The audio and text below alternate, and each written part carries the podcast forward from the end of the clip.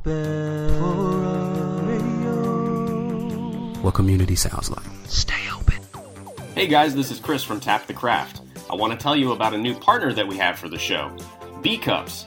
B Cups is the world's first line of style specific beer cups for people on the go. Whether by the beach, pool, hiking, or on the boat, B Cups are great for any place you can't use glassware. They're dishwasher safe, lightweight, BPA free, recyclable, and so clear that they often get mistaken for glass. They come as four packs on Amazon.com, but two packs and variety packs are available on their website at bcups.net. That's B C U P S.net. Go check it out.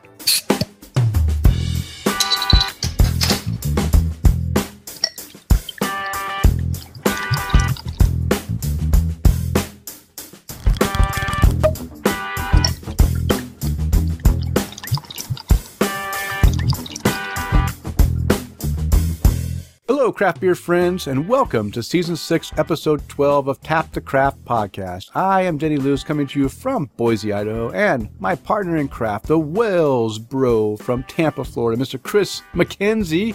How are you doing tonight, and what is in your glass?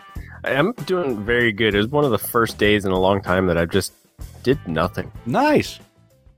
I just did nothing. Well, I mean, And, you did uh, something. You said you showed me a photo of your of your uh, computer screens while you're trying to, you know, Oh, okay. So I took I did take books. two hour two hours and get everything caught up because we're coming into the end of the year and we got to make sure we have all of our expenses and stuff and everything recorded and that way we turn it over to the accountant in a couple of days. oh yeah, let let him do all the heavy lifting, Yeah. make the magic uh, happen.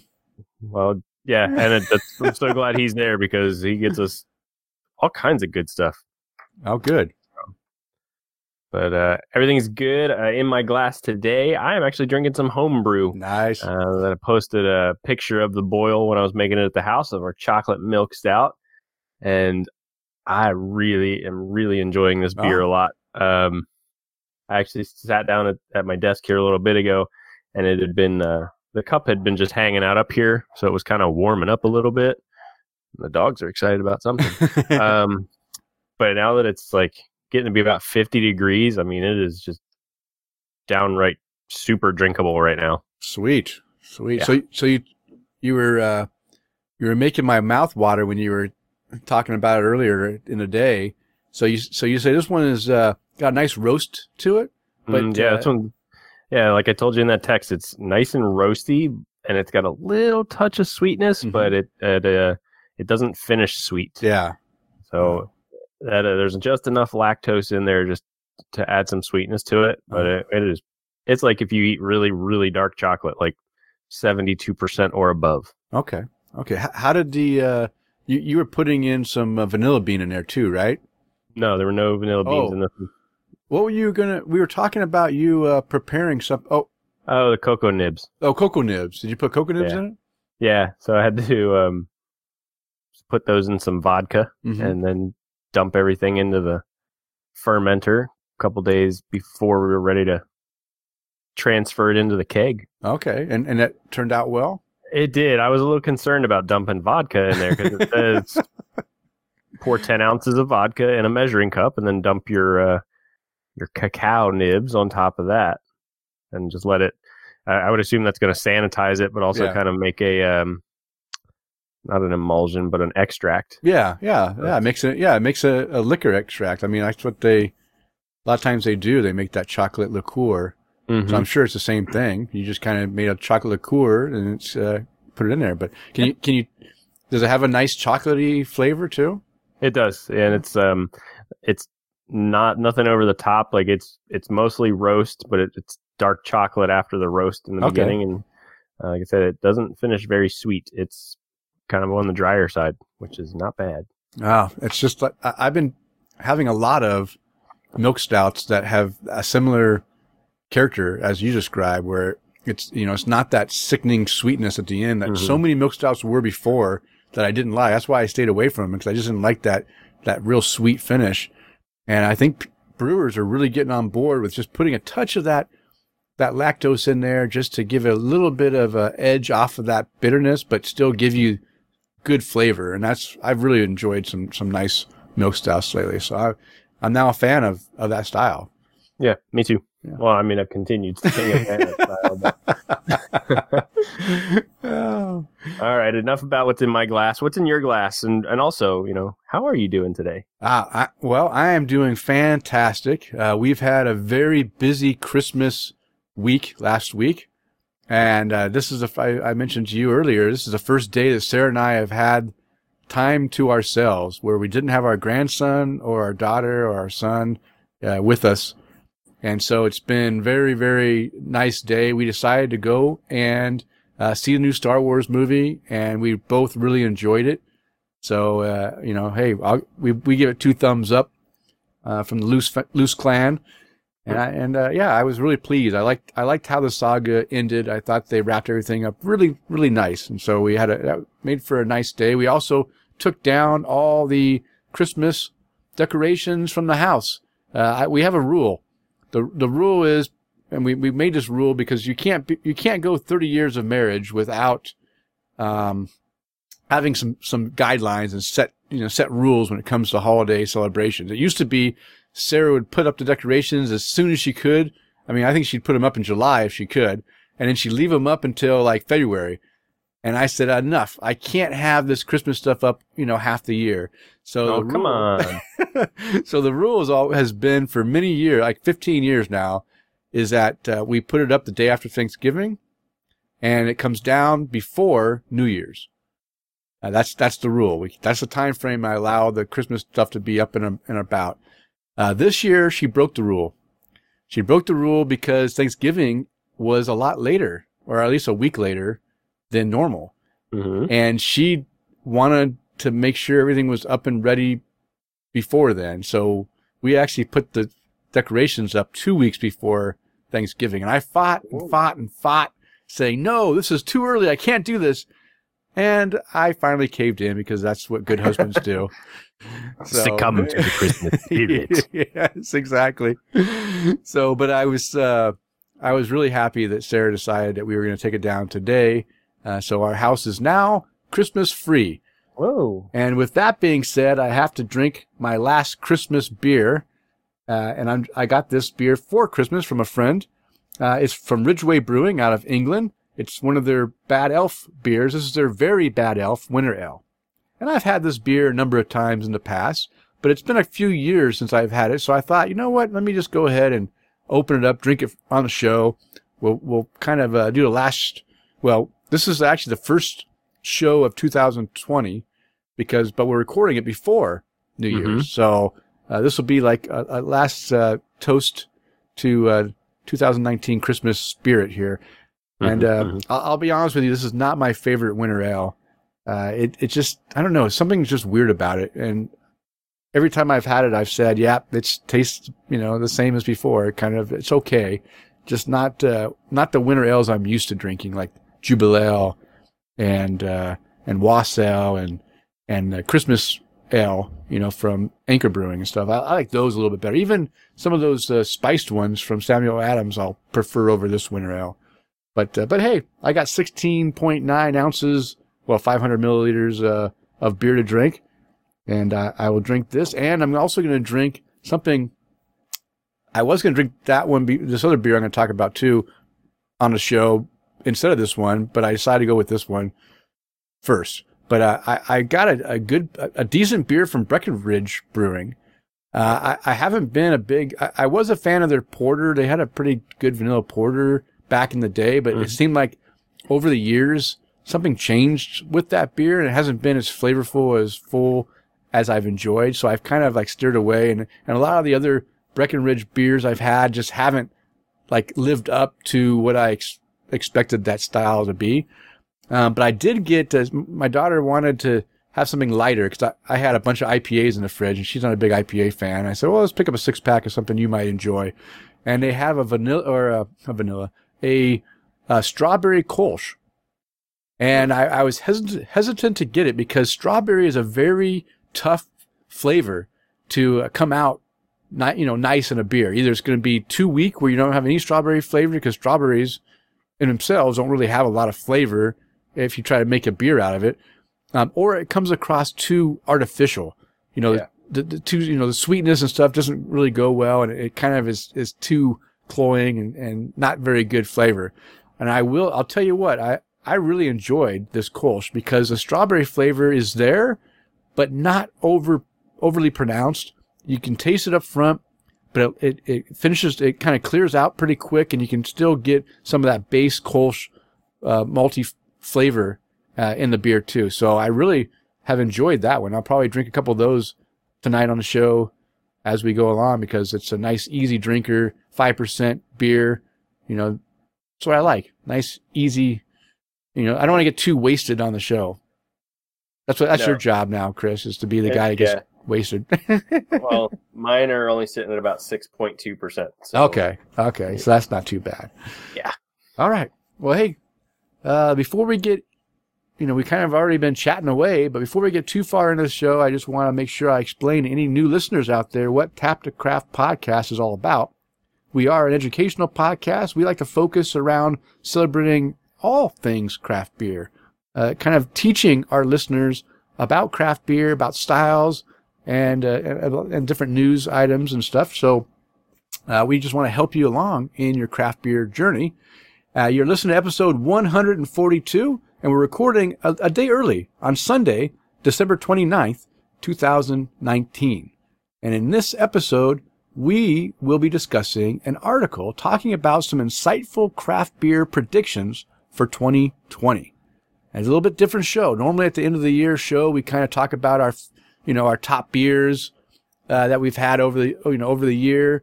And then we also do some predictions. You know, we have a, like we do a whole series of shows leading up to the end of the year. And this year I decided that that's getting kind of old. I wanted to change it up. And so, uh, this time we're not going to have our own predictions. We're going to just, you know, look at some really insightful, uh, predictions of what this one, uh, economic expert has to, uh, has to say. And I, I think it'll, it'll be a fun conversation for Chris and I and our listeners. And also, uh, you know, I want to talk about some of our Untappd uh, year in beer stats. So we'll talk about that too. And of course, you can count on Chris and I having some great beer conversation along the way. And Chris, are you prepared to find out what our listeners are drinking according to Untappd? I am prepared, All right, let's see it. and we are going to start with you, Denny. Oh, whoa, what am I drinking? Yeah. well, you were drinking about 21 hours ago the uh, "What's in the Hops" by Hmm. Belching Beaver. Yeah. which, uh, which you wrote. Holy melon, Batman! Super creamy too. Very unique and tasty. Cheers to seven years. Now, why cheers to seven years? Because that was their seventh anniversary beer. Oh, So Belching Beaver's been around for seven years, and I had to uh, when I saw that I was like, you know what, I got to get their anniversary beer, and I'll tell you what, that beer, uh, it had I guess it had uh, seven different hop varietals in there, which a lot of times when you have too many different types of hops, it can really make a muddled uh, flavor, right? It's nothing's really Mhm. standing out. Well, with the hops that they used this time, what stood out to me was like some serious like melon flavors and but it I couldn't pin it down to like one melon, right? It was a combination of like almost like Midori like Midori liqueur, oh, kind of uh like a melon flavor with you know, kind of sometimes favoring towards watermelon, sometimes favoring towards honeydew. It's like a Mhm. like a mixture, but I'll tell you what, uh, it's an IPA, it's a, and it was an IPA or double IPA. I can't remember which one, uh, but it, it's a it's it's a, a series of hop flavors I don't usually expect to see in an IPA, and I I really enjoyed it. Uh, I think I gave it a three point seven five, but uh, you know, I, you know, I'm pretty picky when it comes to IPAs. But hey, it's something unique that I thought that was done really well, and if you have a chance to to try that one, it's worth a shot. yeah. Well, you gave it four caps actually. Oh, four caps. Okay, Yeah. well, there you go. So because uh, I've there's a few check-ins today, so everybody must do their beer drinking on Hmm. Saturday, Sunday.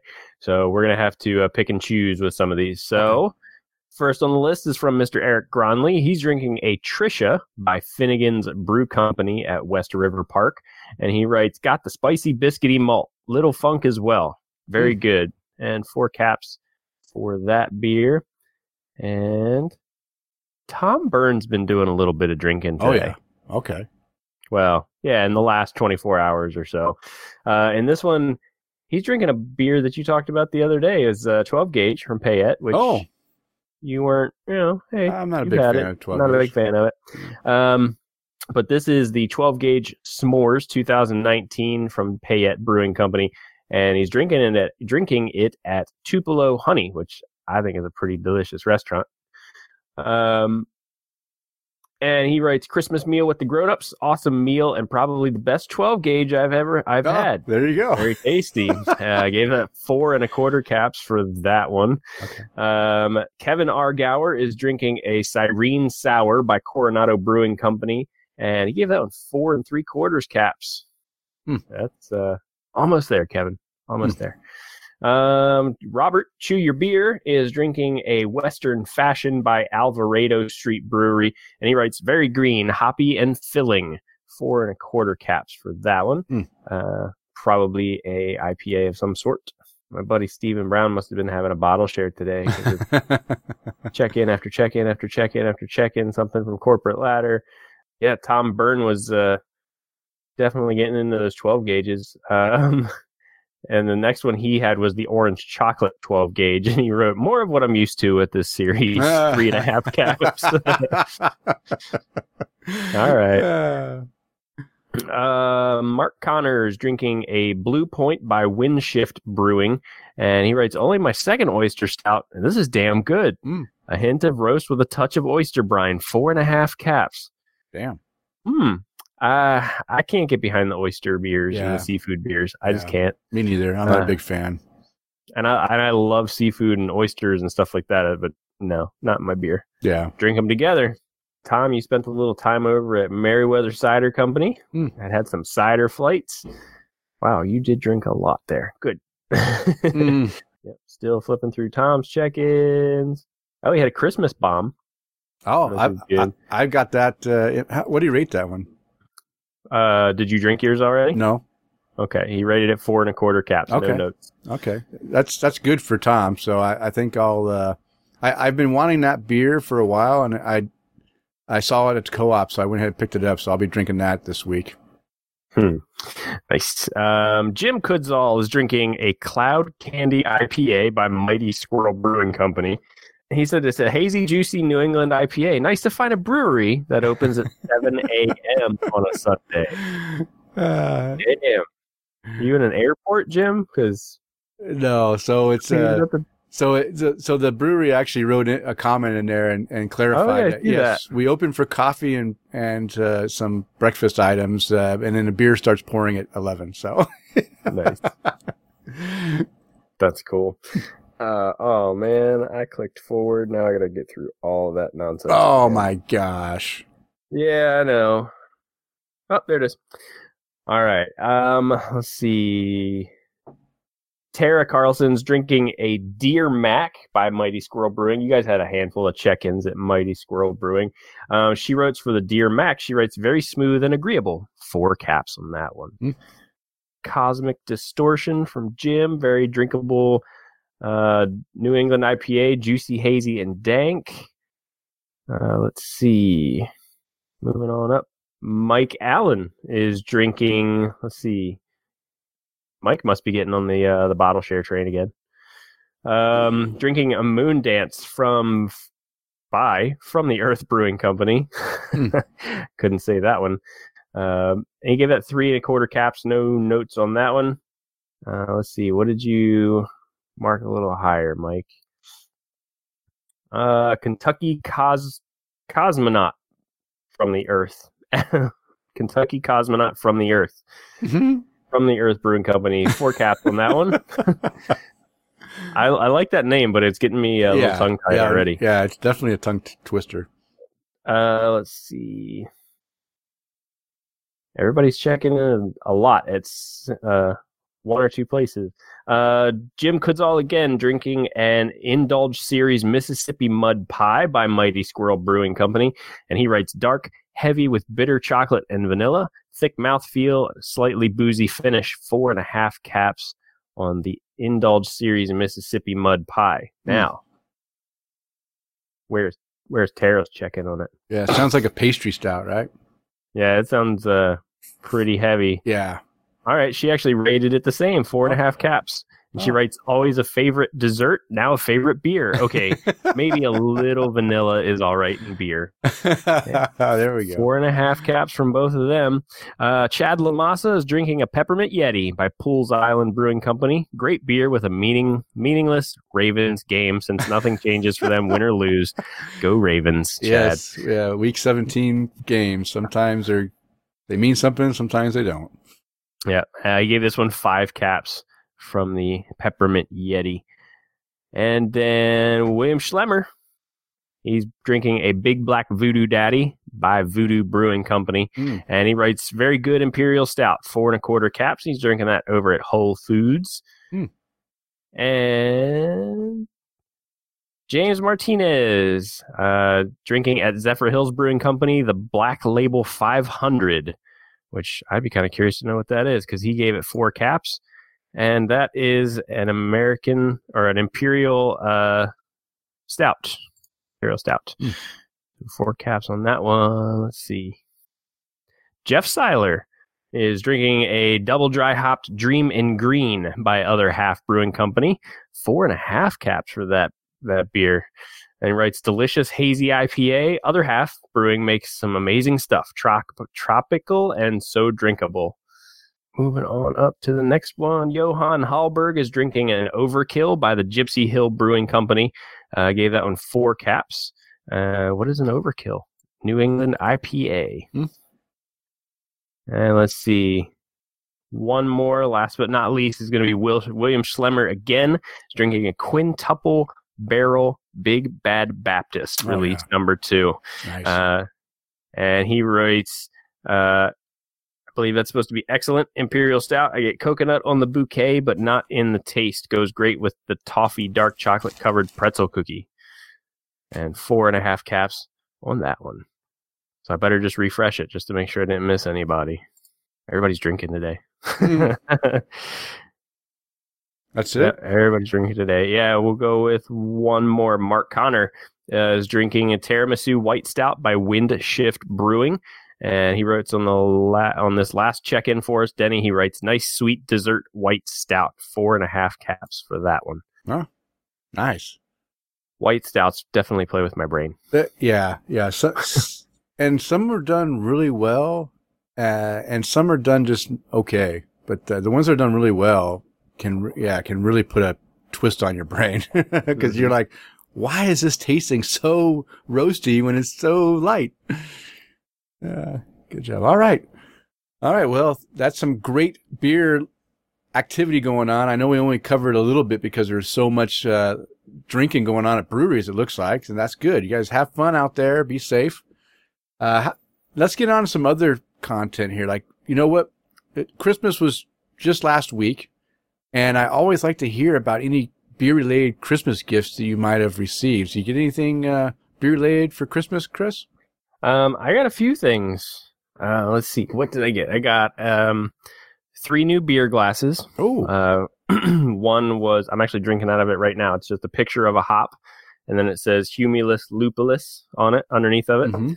Um, I think I can't remember where Megan got that, but it was from like craftbrewershirts.com or brewershirts.com or something like that. Mhm. Um, two Dave Matthews beer glasses. Um, I got a T-shirt that has the patent for brewing beer. oh, really? Um, what else was on there? I got some of those bottle chillers that you put in the freezer, and then you can just drop into your bottle of beer and drink through it. So if you need to chill it really quickly, oh, really? uh, I got a two tap uh, tower for my refrigerator. Oh, for your, hey, you're gonna be so now you have to you have to build a kegerator, the keezer.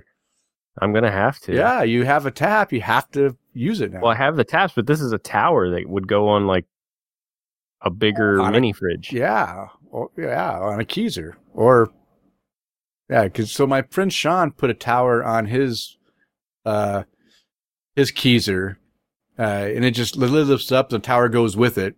It can Oh, be a little bit, uh, you know, of a of a headache, you know, if lifting that uh, that door up, but uh, it still works. So you can just, you know, drill Yeah, that thing in. probably not or where secure- mine's at.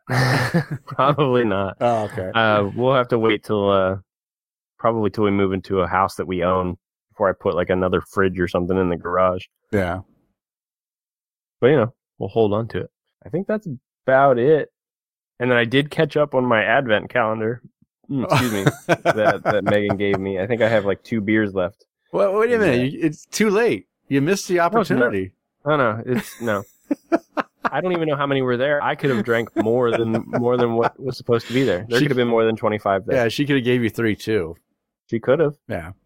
Okay. It was just a box of beer. You just Yeah, went and a- grabbed one and yeah. drank it. I put about a half of half dozen of them in the fridge, and then as, as I took one out, I'd put a new one in and just rotate through for for December. there you go. Yeah. That works. And what about you, Denny? Did you get any cool beer related gifts? I did. I got uh, one beer related gift, and it was uh, a, a complete surprise and uh, very unique. And I, I liked it very much. And a lot of thought went into this one, and a lot of scheming behind the scenes too. and it was from my my daughter Haley. Uh, she was able to get through Chris the logo design that, that we use for Taps of Craft podcast, and she has a friend. Actually, I think it's a uh, someone at work's uh, husband or something. Uh, does some CNC engraving, like some laser and CNC uh, wood, like engraving stuff, and uh, they made a gosh, it's like uh, 10 or 12 inch round plaque made of maple, maple uh, wood, like a maple uh, plywood, like a thin plywood.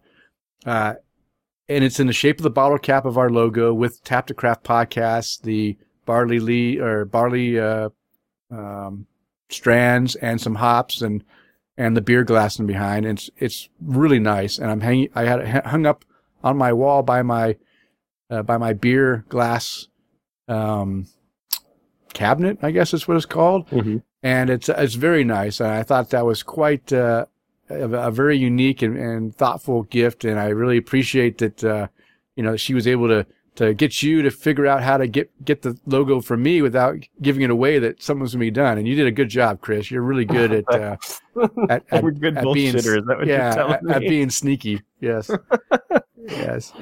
But uh, but yeah, so I thought that was really great. So I I, I really enjoyed that. Um, now now I didn't realize she was going to take a video of of us opening it, and that morning was really really hectic. Christmas morning because uh, we found out that three year olds, we had our grandson, and Uh-huh. three year olds, uh, when they're two year olds, they're, they're okay, right? They're, they're content with opening a gift and playing with the box for a few minutes while we open a gift. But Mhm. at three years old, that goes out the door. He wants to open it and move on to the next gift. And so pretty much it was like chaos, chaos. And, uh, and so we kind of let him open all his gifts first. And then we kind of went back and tried to open our gifts. And, and so by the time I got to opening gifts, I think my nerves and my head was already rattled. So I was kind of like in a daze. I needed a beer to like wake me back up. Um, so the video, if it looks like I'm kind of like stoned or something, it's because I was just like way out of it. Uh, but I did, I did really enjoy it. And after the video cut off, uh, you know, we, we had some more time to, uh, to talk about it and stuff. So yeah, I really enjoyed that. But, but, uh, I wasn't the only one that got a tap to craft gift though, right, Chris? Yeah, you're right. And I gotta send. I know we posted that video, but also wanted to say a thank you to Haley for sending me two copies of the same logo, except not as big. They're coasters. Yeah, I thought that was pretty cool. Coaster, Yeah. little coaster size of our, uh, of our, uh, of our logo. And, and, uh, I'm, I'm wondering, I need to, I need to talk to this guy and find out if, if we can, uh, get him to make some in, in like a small bulk. If we can get a discount, you know, maybe get, Mhm. You know, like 20 of them or something for a, a- reasonable price. And maybe we can, you know, offer these to as, uh, prizes or gifts to our listeners in the next year if they would like that. So I, th- thought that's pretty cool. Yeah. All right. Well, those are our gifts. Uh, it's always good to get beer related gifts. And hey, listeners, if you got some interesting gifts, send us a voicemail and tell us what you got, explain it, uh, and how much you enjoy it and whether or not, you know, you think we, we would enjoy it also. It'd be great to hear you talk about it, uh, with your own voice. Or you can send an email too. Either way, but I like the voicemail part because that will enter you into a contest that we'll talk about later. Okay. So it's the end of the year, and Untappd last couple years has been doing a year in beer review, and they kind of take a synopsis or a summary of all your beer drinking activities, the styles, the number of check-ins, and all, you know all kinds of data. Now, if you're a supporter, I guess you get even more like drilled down data you can get. But I'm not a supporter; I'm just a regular free user. So I get uh, you know most of I think most of us uh, that that use it on the from the show just use the free version. Um, so we but we do have some stats. So, um, Chris, do you want to start off and let us know what your beer in or year in beer stats My- were? Yeah, my year in beer. So it's uh, I, I do like seeing this every year, and it's always amazing me to me the number of unique beers that you can drink in a year Mm-hmm. without really trying. Yeah. Uh, so the first uh, first line that came up, uh, and if you guys haven't done this, uh, if you just hop on to Untappd and sign in, it'll it'll have a, uh little banner right at the top of the screen. It Yeah. says the year 2000 year 2019 year in beer, which is going to be at untappd.com forward slash year in beer. If you guys want to go check yours out. Uh, so total check-ins for 2019 so far have been 244. And out of those 244, 242 of them have been unique beers. Because I really don't, and I think I'm like you, Denny. I don't really check into beers more than once, yeah. unless there's a really good purpose behind it. Yeah. Um, number of different breweries is was 132. That's think it's good. the only- That- that's, yeah. That's, that's, you know, over half of your beers you drank were, you were from different breweries. Yeah. uh, and different styles, it was 83, which that one, I, that number can be a little confused because I know the styles aren't always correct and Untappd. Mhm. But uh, my top five most checked in styles, this first one always surprises me every year. But yes. the uh, the Berliner Weiss, yes.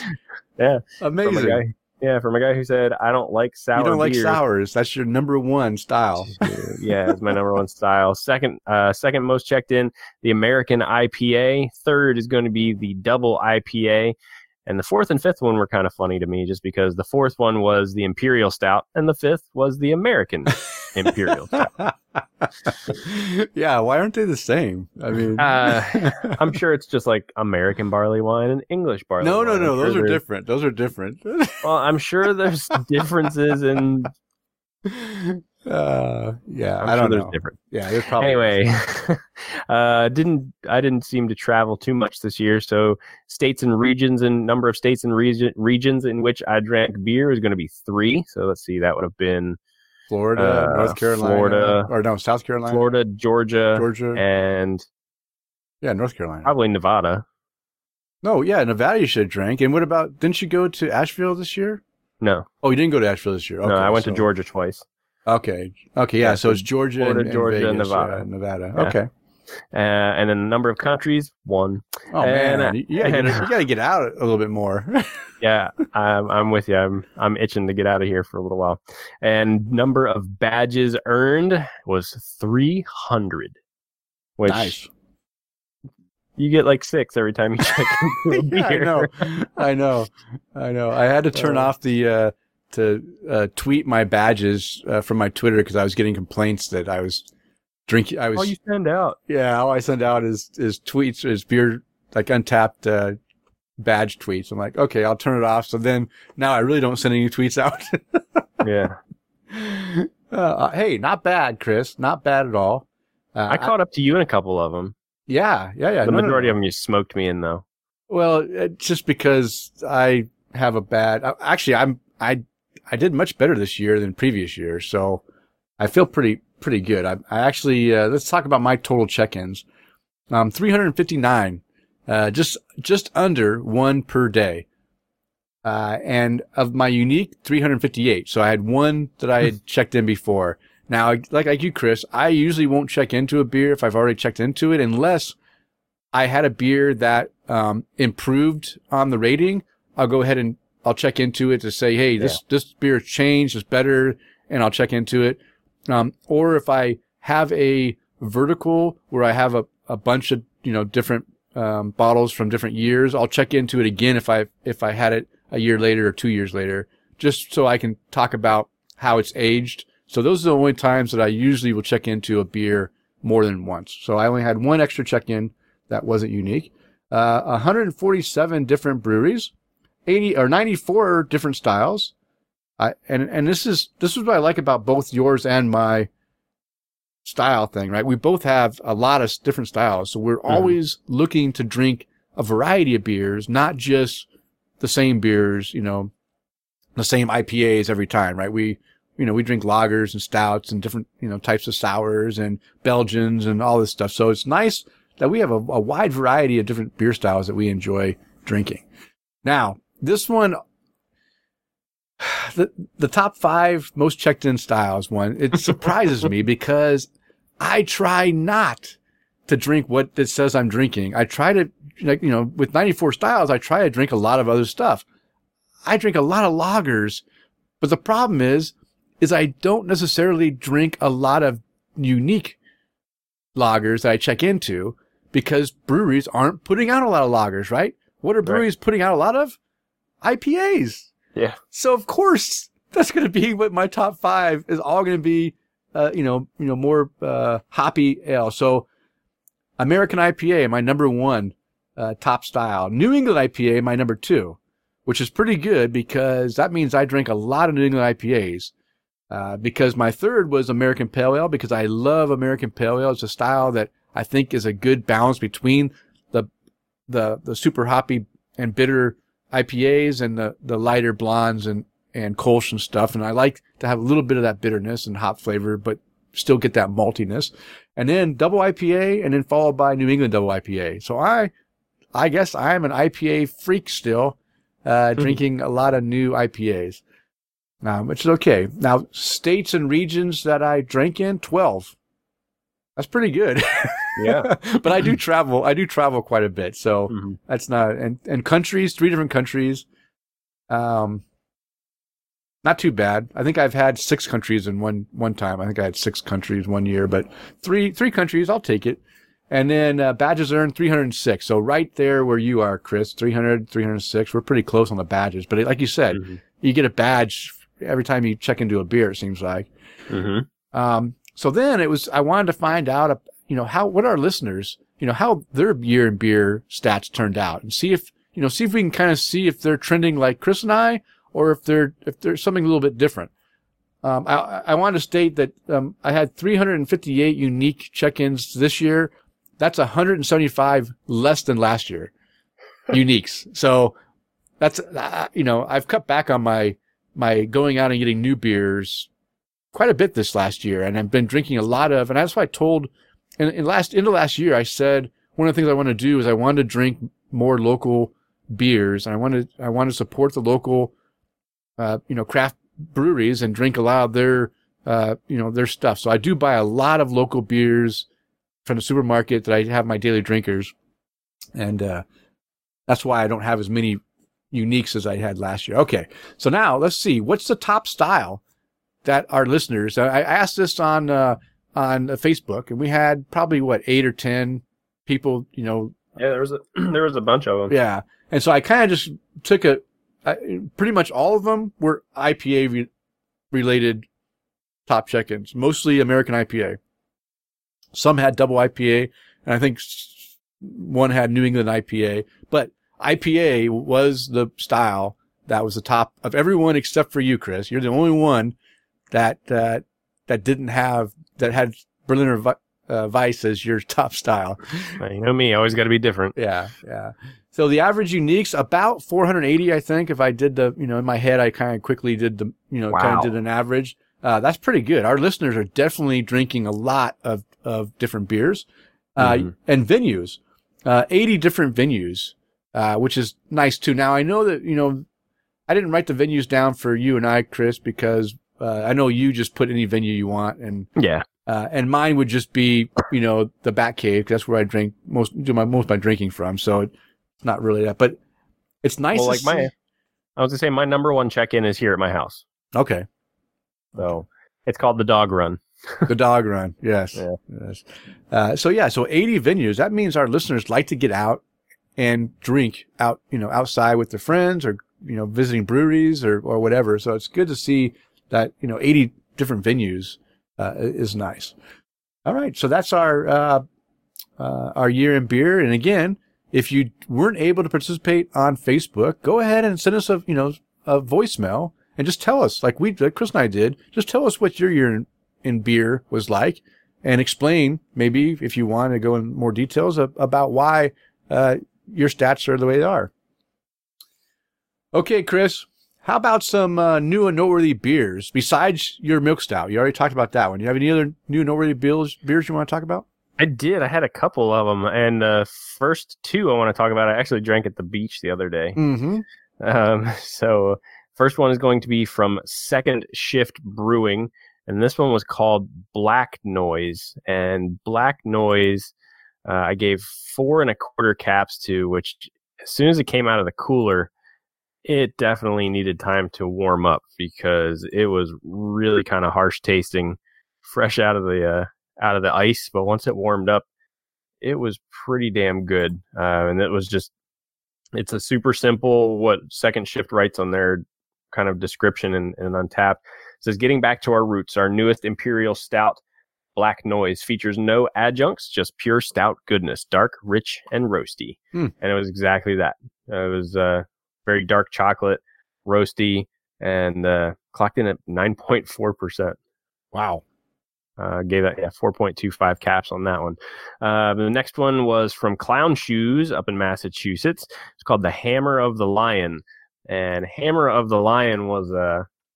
Uh, Hammer of the Lion was a wee heavy aged in rum, brandy, and bourbon barrels. Oh, it was an imperial imperial stout, imperial stout blended with a wee heavy ale aged in rum, brandy, and bourbon barrels. And that, you know, of course, after I went on to my tirade of all barrel aged beers taste the same. Yeah, yeah. Uh, this one was a little different. Oh, okay, so, okay. Well, and it was because it wasn't in it just an imperial stout. So because of that wee heavy in there, there were some caramel notes in it um, that I that really just made it a lot easier to drink. Even at eleven percent, mm. um, it it was a it was not hard to drink. Nice. And uh, that one we gave four and a half caps to. And I think it was due to that wee heavy being in there. If it was a just an imperial stout that was barrel aged, I probably would have drank it begrudgingly. Mm-hmm. So. And then the last one I want to talk about is I was actually surprised that I rated this one so high. So Megan and I went to one of our favorite music venues in Tampa called The Attic at Rock Brothers. And for those of you that know, Rock Brothers also brews their own beer and music related. So they have beers from 311 or beers from Hootie and the Blowfish or um, I think they have a handful of other beers that are musician uh, branded. But the one that I had was from 311, their 311 series called I'll Be Here a While, which was a honey apricot Belgian wit. And I was a little concerned with it because I didn't, I wasn't really in the mood for a wheat beer. Um, but something about the honey t- sounded really good to me. So I gave it a shot and I was pleasantly surprised. It was super light and easy to drink. Uh, I ended up giving it four caps and I think I had about four or five of those while I was at the concert that night. Wow. So, yeah.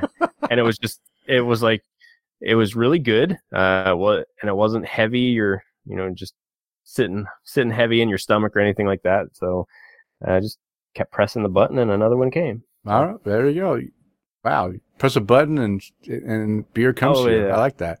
Yeah, you actually text the bar from your seat and they bring it over to you. Oh. You're like, hey, I want one of these and one of these, and they they uh, wait wait staff drops it off and they put it on your tab. wow. Technology.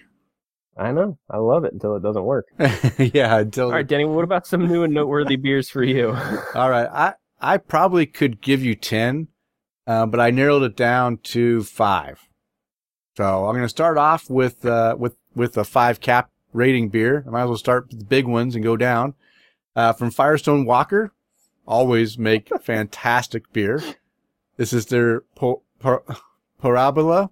Yeah, I said it right. Par- parabola. I, maybe I should, uh, I haven't even been drinking that much, but I, I'm still already having trouble speaking. But this is their 2019 version of this beer. It's a Russian Imperial Stout.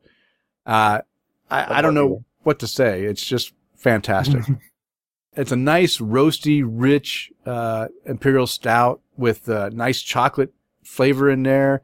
Uh, it's also thick, a little bit warming, but not boozy, which is what I like. I don't, I don't like it when the Russian Imperial stouts get, you know, have any kind of booziness to it. I like just having that, that, that nice roasty bitterness and, and not the too, too warming, but it was a little bit of warming and, uh, great beer. Five, five cap rating there. Have you had that one, uh, in a while, Chris? I know you can't get Firestone Um, Walker, but I swear I just had Parabola recently. did, uh, is it one of the ones that, uh, Tom sent you? It was Tom either Brady? one he sent me or it was one that I grabbed when I was in uh, Las Vegas Las the Vegas? last time. I think that was it. Yeah, because it was. Uh, I drank it while we were in Georgia. Oh, okay, okay, yeah. So uh, yeah, I uh, I like that they're doing these now in those uh, smaller bottles, like those third liters or Yeah, whatever they are. me too. it's nice. I think they're just twelve ounce bottles. or t- yeah, twelve ounce. Maybe they're twelve ounce bottles. It's good. Uh, Mhm. all right, and then the next beer, uh, Epic Brewing. We've talked about Epic Brewing's big, big bad Baptist beers before, and this is the Chocolate Rapture. And I mentioned in the last episode, I think uh, Chew Your Beer, uh, Robert was had drank one, or someone had drank one, and and I said I mentioned that I had had a bottle of that myself, and uh, my daughter and I shared this beer, and it was really, really good. Uh, 4.75 cap rating. And, uh, I, I mean, it's, it's just, it's got great chocolate flavor and, uh, eh, it's thick and it's just like a Big Bad Baptist with a little bit extra chocolate in there. So Hey, can I derail you real quick? sure. Did uh, Did you guys end up drinking that Game of Thrones beer? Not, no, I forgot I had it. And so now I have to drink it myself. Yep. So, See uh, what happened? yeah, yeah, I need, well, it's like, I have to drink it myself. Yeah, yeah, 25 ounces of uh, of goodness there. But uh, yeah, so um, one side note on this uh, Big Bad Baptist is I drank this on um, Sarah's and my 30th wedding anniversary on uh, December 23rd. So I went big uh, with this because I wanted to, you know, have something something good to to uh, celebrate with. Sarah only took nose hits of it. She didn't actually drink any, so um, I wish she could have uh, enjoyed it with me, but no luck. All right, the next one is uh, changing. You know, go, leaving the, the, the imperial stout uh, alone, going to something a little bit lighter, but not that much lighter. This is from Mad Swede Brewing here in Boise, Idaho, and they released a new beer, a beer that I hadn't had uh, before. Uh, it's called their Fenrir Weizenbock, and it's a dark, dark uh, wheat bock, or yeah, wheat bock, and uh, this beer was really, really good. I gave it uh, a four and a half cap rating. I I, uh, I really enjoyed this beer. Done really well. They only had a small batch of it, so I went ahead and grabbed a, a pint of that, uh, and that's how we started off our our our winter break uh, on that Friday before last.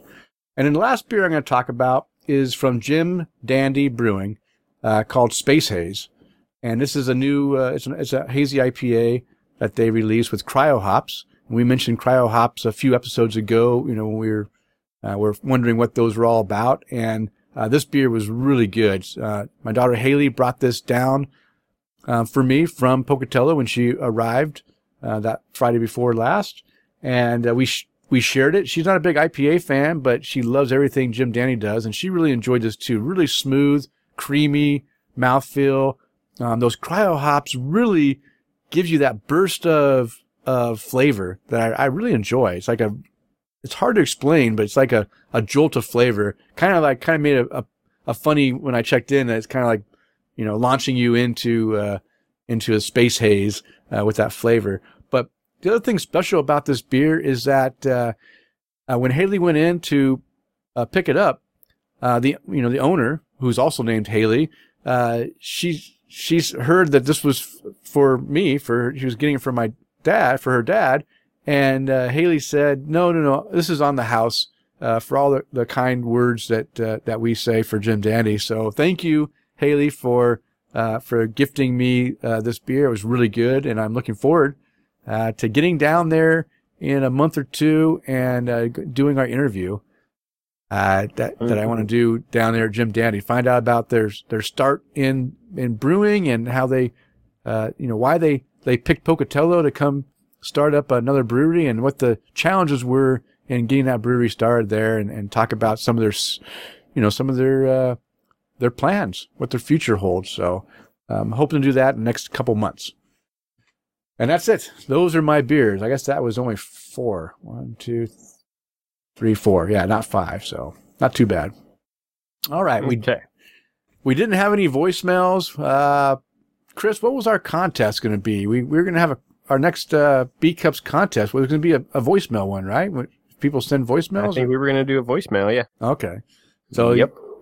get on the phone, call 208-536-3359 or 208-53 and leave leave a voicemail. Uh, and and you can get entered into that contest. Uh, we'd love to hear, you know, about your uh, Christmas gifts, uh, beer related, uh, your beer year in review, or whatever you want to talk about. Just get in there and leave us a message. You'll be entered into the contest. Um, no iTunes reviews. Actually, um, I, I just want to quickly uh, mention that uh, that this year uh, I've really enjoyed 2019. I thought we had some great content. Uh, we had some great interaction with the with our listeners. Uh, but uh, looking at the numbers, we've we've actually lost like two thirds of our of our listener uh, group, and I don't know if it's because people are listening on other other means. You know, like we're, they're they're not downloading from iTunes and they're not downloading from the website, Mm-hmm. and those are the, the, the sites that I can get numbers from. Uh, so the streaming services are a little tougher to get actual numbers of you know, of what the streaming is. So maybe people are, are getting the show differently than they were before. But I I kind of got a little sad when I looked at the numbers and saw that we've had a decline in in number of of downloads over uh, this year. So uh, we need to we need to go out there and, and tell our friends about the show. If you really enjoy what Chris and I are doing, let let people know. Spread the word. Um, I think I need to to to go. If you have any, you know, podcasts that that you know people are are doing podcasts. If you could just uh, you know give a little uh, you know mini plug for Tap to Craft about you know craft beer and and what we do, uh, be really appreciated. And if you do that, let us know, and we'll plug your podcast. I have no problem plugging other people's podcasts. Uh, we've done it before, and I'll keep doing it. And, and we just share that that wealth. It'd be nice to spread the word and, and see if we can pick up some additional uh, listeners out there because you know that's what it's all about is spreading the word. So spread the word to your friends. All right, and if you would like to contact the show, you can do that uh, with your questions or comments through email at taptocraft at gmail.com or on Twitter. Just follow us at taptocraft. And of course, on Facebook at facebook.com slash taptocraft. And I already mentioned the voicemail number. It's 208-536-3359 or 208-53-ODDLY and leave a voicemail. And we want to thank Open Forum Radio Network for supporting the show and providing the hosting space at openforumradio.com. And if you enjoy the content that Chris and I are putting out, we know you'll find some other great content from these shows. Thank you so much for listening to Tap the Craft with Denny, John, and Chris. Hey, and if you want to check out more great podcasts, check out the Open Forum Radio Network over at openforumradio.com. We have such podcasts such as Open Forum Radio Proper, Facetious, Geeks for the Win, Gamer Husbands Radio, The OMG Hour, Gaming Vessels, Slash Attainment, and Conspiracy Otter. Hey, Thank you so much for checking out Tap the Craft today, and please leave these fellas a review on iTunes or wherever you listen to this great show. Hey, thanks again for listening. All right, now it's time for the Brew Buzz. The Brew Buzz is a vote discussing various beer-related topics, and this week we are going to discuss an article called 20 Puns and 20 Predictions for 2020. And this was found on beercrunchers.com blog, and it's written by Doug. I don't know what Doug's last name is. He doesn't write down what his last name is, but, but, uh, all right. And Doug is a CPA. And uh, this is what, how Doug described himself on his blog. He says he's a, he's a CPA with a knack for photography, design, and social media. Professionally, he is a CFO and head of communications for Revolution Brewing. Uh, and these opinions are his own. And uh, again, this is a blog. So this is like, uh, you know, blogs are where people like to just go ahead and, uh, spill out their opinions on things. And, and, and this is what his opinions are. And, uh, I thought it was some of the stuff he has to say is a different twist on the industry than what we normally would, you know, we normally might see because we don't, you know, unless you're in it, like maybe John, he, you know, he probably knows a little bit because he's in it now.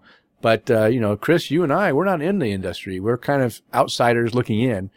And with somebody Mhm. that's working close, you know, close to the big beer and uh, smaller breweries, you know, mid to smaller breweries. And, uh, you know, he, he, this little byline just kind of tells you a little short synopsis, but he's worked for s- small breweries, mid, mid, mid-sized breweries and big breweries.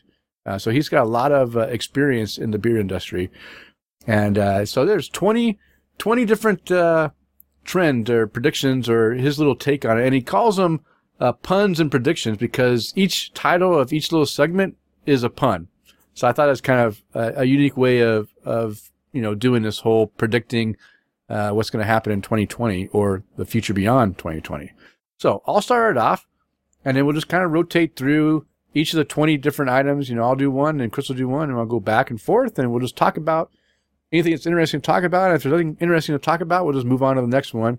But, uh, but I think we'll find some stuff to talk about. All right. Starting, and again, uh, these are, these are the 20 puns and predictions for 2020 and he has them in no particular order. So it's not in like the, you know, top order. These are just the way he, he spelled them out. So the first one starting off is craft beer lightens up. When working on the brand Everyday Hero, which is a 4.3% session IPA at Revolution Brewing in 2018, I wanted to call it Light Hero or Hero Light. That got shot down pretty quickly because at the time, the group felt as the word light was anti-craft and consumers would assume it was a lager. The rationale made sense and Everyday Hero was a great name with a ton of potential itself. About a month after its release, I scrolled through the Untappd reviews to see what people were saying, and I would see reviews like light and easy, I like it, or solid light IPA. While I think the right decision was made, I also think I was onto something, albeit risky. In 2020, I expect to see a big wave of craft brewers putting the word light in their brand launches. There's been a sporadic, there's been sporadic examples getting cute with it, like Night Shift's Nightlight and the upcoming debut of Bell's Lighthearted.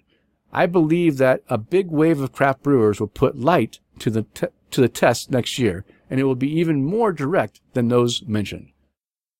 So, interesting inside look at you know trying to you know market your beer, and I agree that 2018, even before 2018, anything that had the word light in it, anyone that really is into craft beer would not look at it as something they want to drink. They didn't want to drink anything light. They want a lot of people, especially I'm talking about myself and the friends that you know that I had uh, that were starting to get into craft beer. When we went to craft beer, we didn't want anything light. We wanted everything like big, bold, flavorful, like the biggest piney hoppy IPAs you can find. We didn't want anything light and, and, and easy to drink. We weren't paying this higher end money to drink that stuff. If we want that, we'll just go drink the Budweiser. We wanted stuff that was like, that, that made it, you know, that, that was like worth paying the extra money for. And again, this was in a time, especially back in the early 2000s, before craft beer boom, you know, started going and people were, a lot of people were drinking it. Um, but now with the Anheuser-Busch commercials, you know, making fun of craft beer and, and everything and, and knowing that the big beers with those light names, uh, you know, might have a, a bad, uh, image for craft beer, uh, you know, making a, a change, a, a change to the wording back then made sense. Now, as they mentioned, light is no longer a voodoo word because people are looking to drink things that are lighter in calories and, uh, you know, lighter in alcohol content, more sessionable, uh, easy, easy to drink, but still have the flavor that you're looking for in a good quality beer. What do you think, Chris?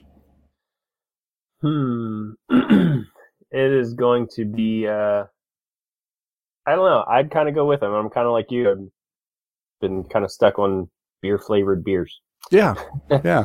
um, and even and even like you said in the beginnings of it, it was like, no, give us the biggest, baddest thing you Yeah. can come up with, and now it's now we want to kind of dial it back a little bit. Yeah, yeah, because I think you know craft beer is still you know trying to you know struggling to to get more and more market share and is trying to survive it was even more of a struggle back in the early days, right? Because there just wasn't a lot, you know, craft beer was, you know, it was a different entity. You know, mainline people weren't drinking it.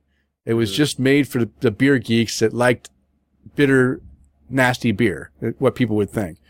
And now there's, it's got where a lot of people are drinking craft beer and maybe they're, they're drinking craft beer every once in a while and they're still drinking a lot of Budweiser and, and big beer because it's cheaper and they can drink a lot of it. They only drink craft, you know, when they're going out with their friends, uh, and they're going to a brewery, you know, who knows? I, I mean, there's a lot of different things going on, but, uh, but now that there's more wide stream participation from a lot of different, you know, beginning drinkers to, uh, old fogies like myself, uh, you know, there's there's people that are looking for beer flavored beer and beers that aren't going to you know knock you on your ass after one beer, right? We that's great sometimes, but a lot of times you don't want to get knocked on your butt. You want to be able to drink it and and have a few. Like I was drinking, I was over at our friend's house uh, two days Friday, and uh, we were playing um, we were playing some games and we were drinking some beer, and I was drinking the Melvin's uh, Killer Bees uh, blonde ale. And it's a 5% beer, but you know, we were drinking and playing games. The beer goes down really fa- quickly when you drink, when you're playing games. And I didn't want to be drinking an IPA when I'm drinking one after another because what ends up happening is you're getting hop gut, right? You don't want to be mm-hmm. getting all that hop gut. So I was, I, I, it was really nice to be drinking a bunch of these blonde ales that still gave me the enjoyment of drinking beer, wasn't kicking my butt with the alcohol, and the flavor was light enough where I could keep drinking more and more, kind of like you drinking that honey wit, right? It was something mm-hmm. that was easy to drink and uh, was lighter in alcohol, and you could drink six of them without, you know, losing your mind. So, yeah, I, I kind of I agree with this, and I'm I'll be curious to see if the word light does show up in more uh, beers this year. That's a, a good, nice prediction. Okay, Chris, why don't you get to the next one? So speaking of hops, with your hop cut, so hops stay up, and IPA and all its subfamilies have been carrying the growth of craft beer for mo- most of the decade. Whether it was the varying ABVs of sessions, pales, IPAs, doubles, and triples, the unique hop varieties and combinations, or new methods like the hazy, the brut, and the sour, the slate felt endless I worry that we're heading toward the leveling off phase of the style as far as innovation goes, which long term could lead to gradually fading interest. Market forces, however, are going to prop up IPA and allow it to continue posting high single digit growth in 2020. Uh, it's up 14% in the last 52 weeks. Mm. Wow. Yeah.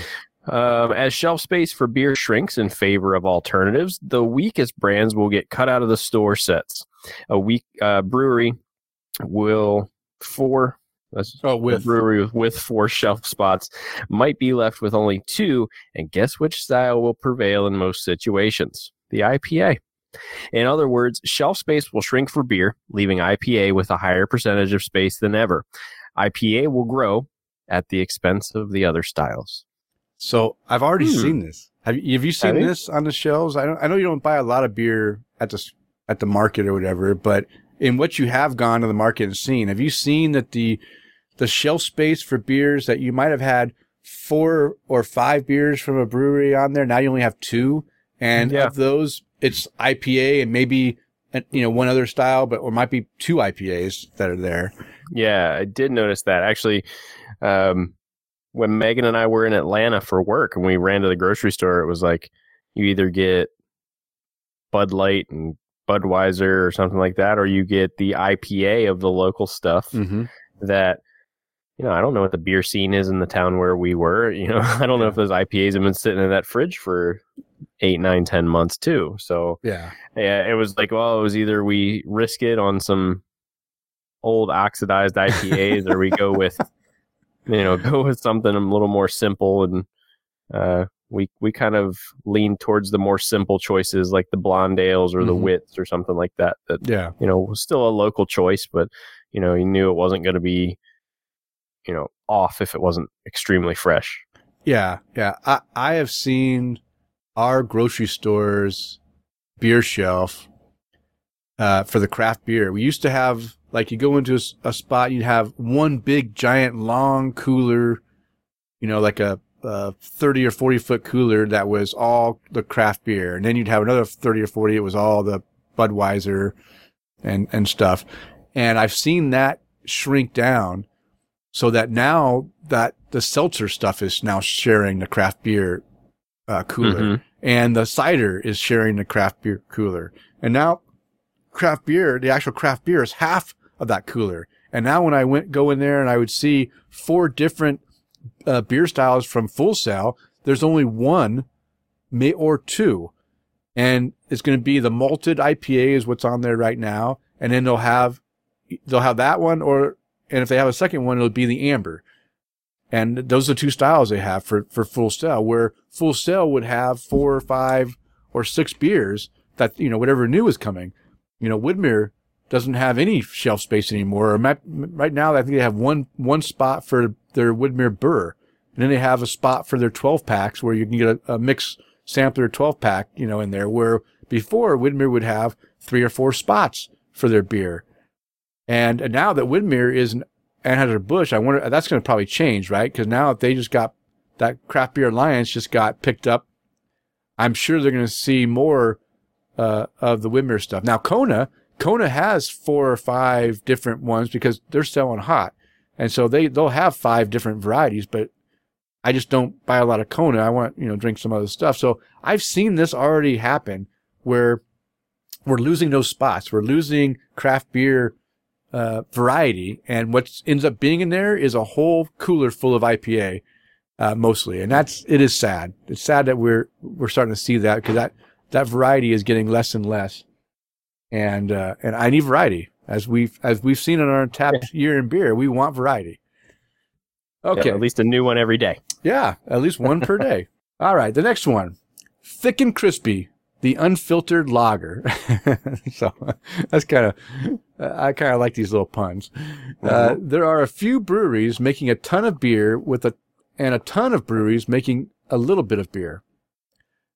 They each play by different rules, have different customers, and have success with different styles. Craft lager has always been challenged with consumers being a lot more comfortable paying $9.99 for a six pack of pale ale than they are for a craft lager. And I agree with that. That's the same mentality that I, was talking about earlier with, uh, uh, with, with, with people buying craft beer. They, they want to, if they're going to pay the big money for it, they want to have big alcohol and, and big flavor.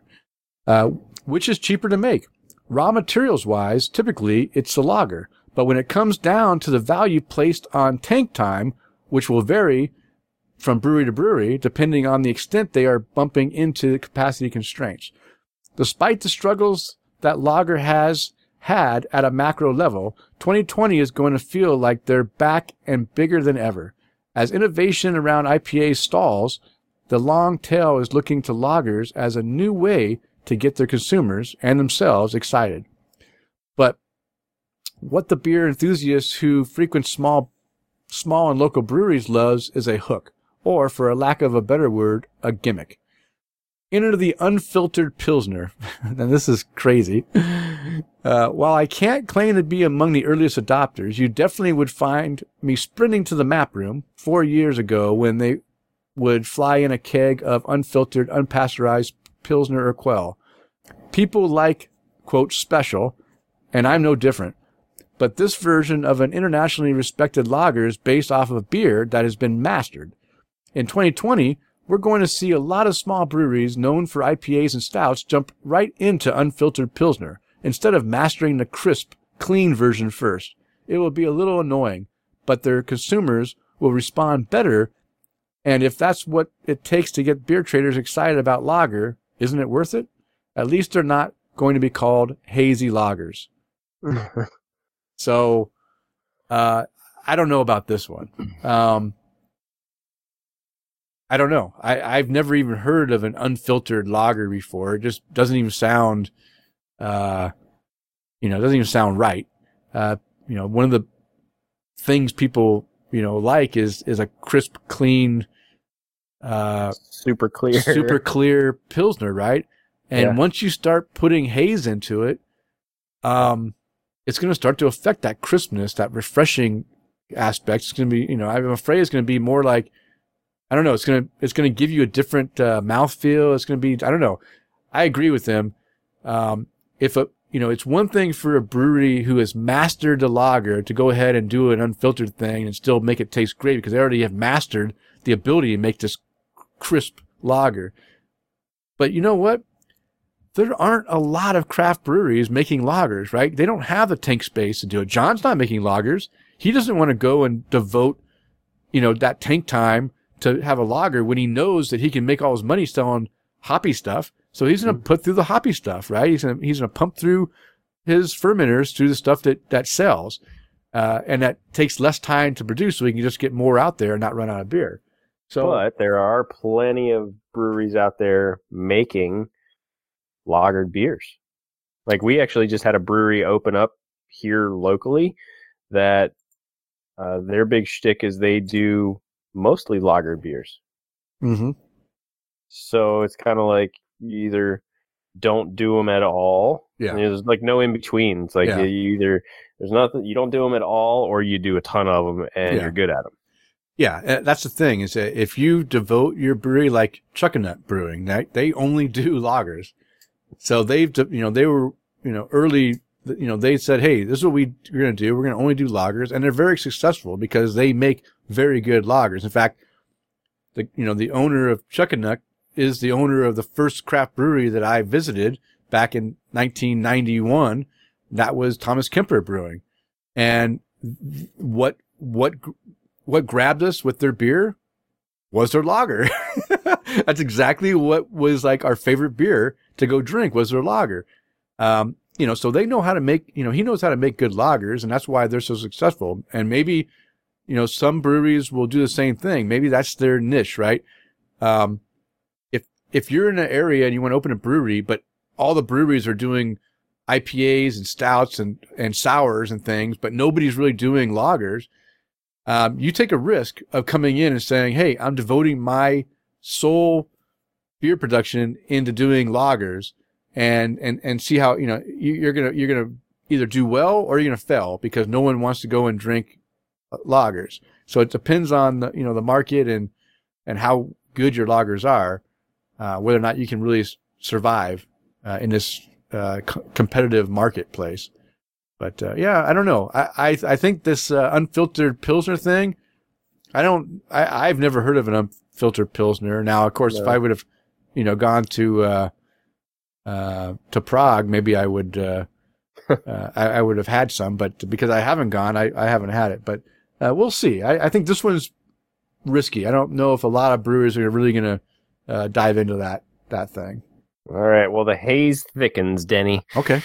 Thankfully, I don't mean that literally. Uh, hazy IPAs have reached widespread acceptance in the second half of 2019, thanks in part to hard seltzer for the distraction. in 2020, the subset of IPA will carry the load for the hop forward category's growth. I know my readers want that West Coast IPA back in vogue, and while you'll see plenty in your local tap rooms, not so fast from a distribution perspective.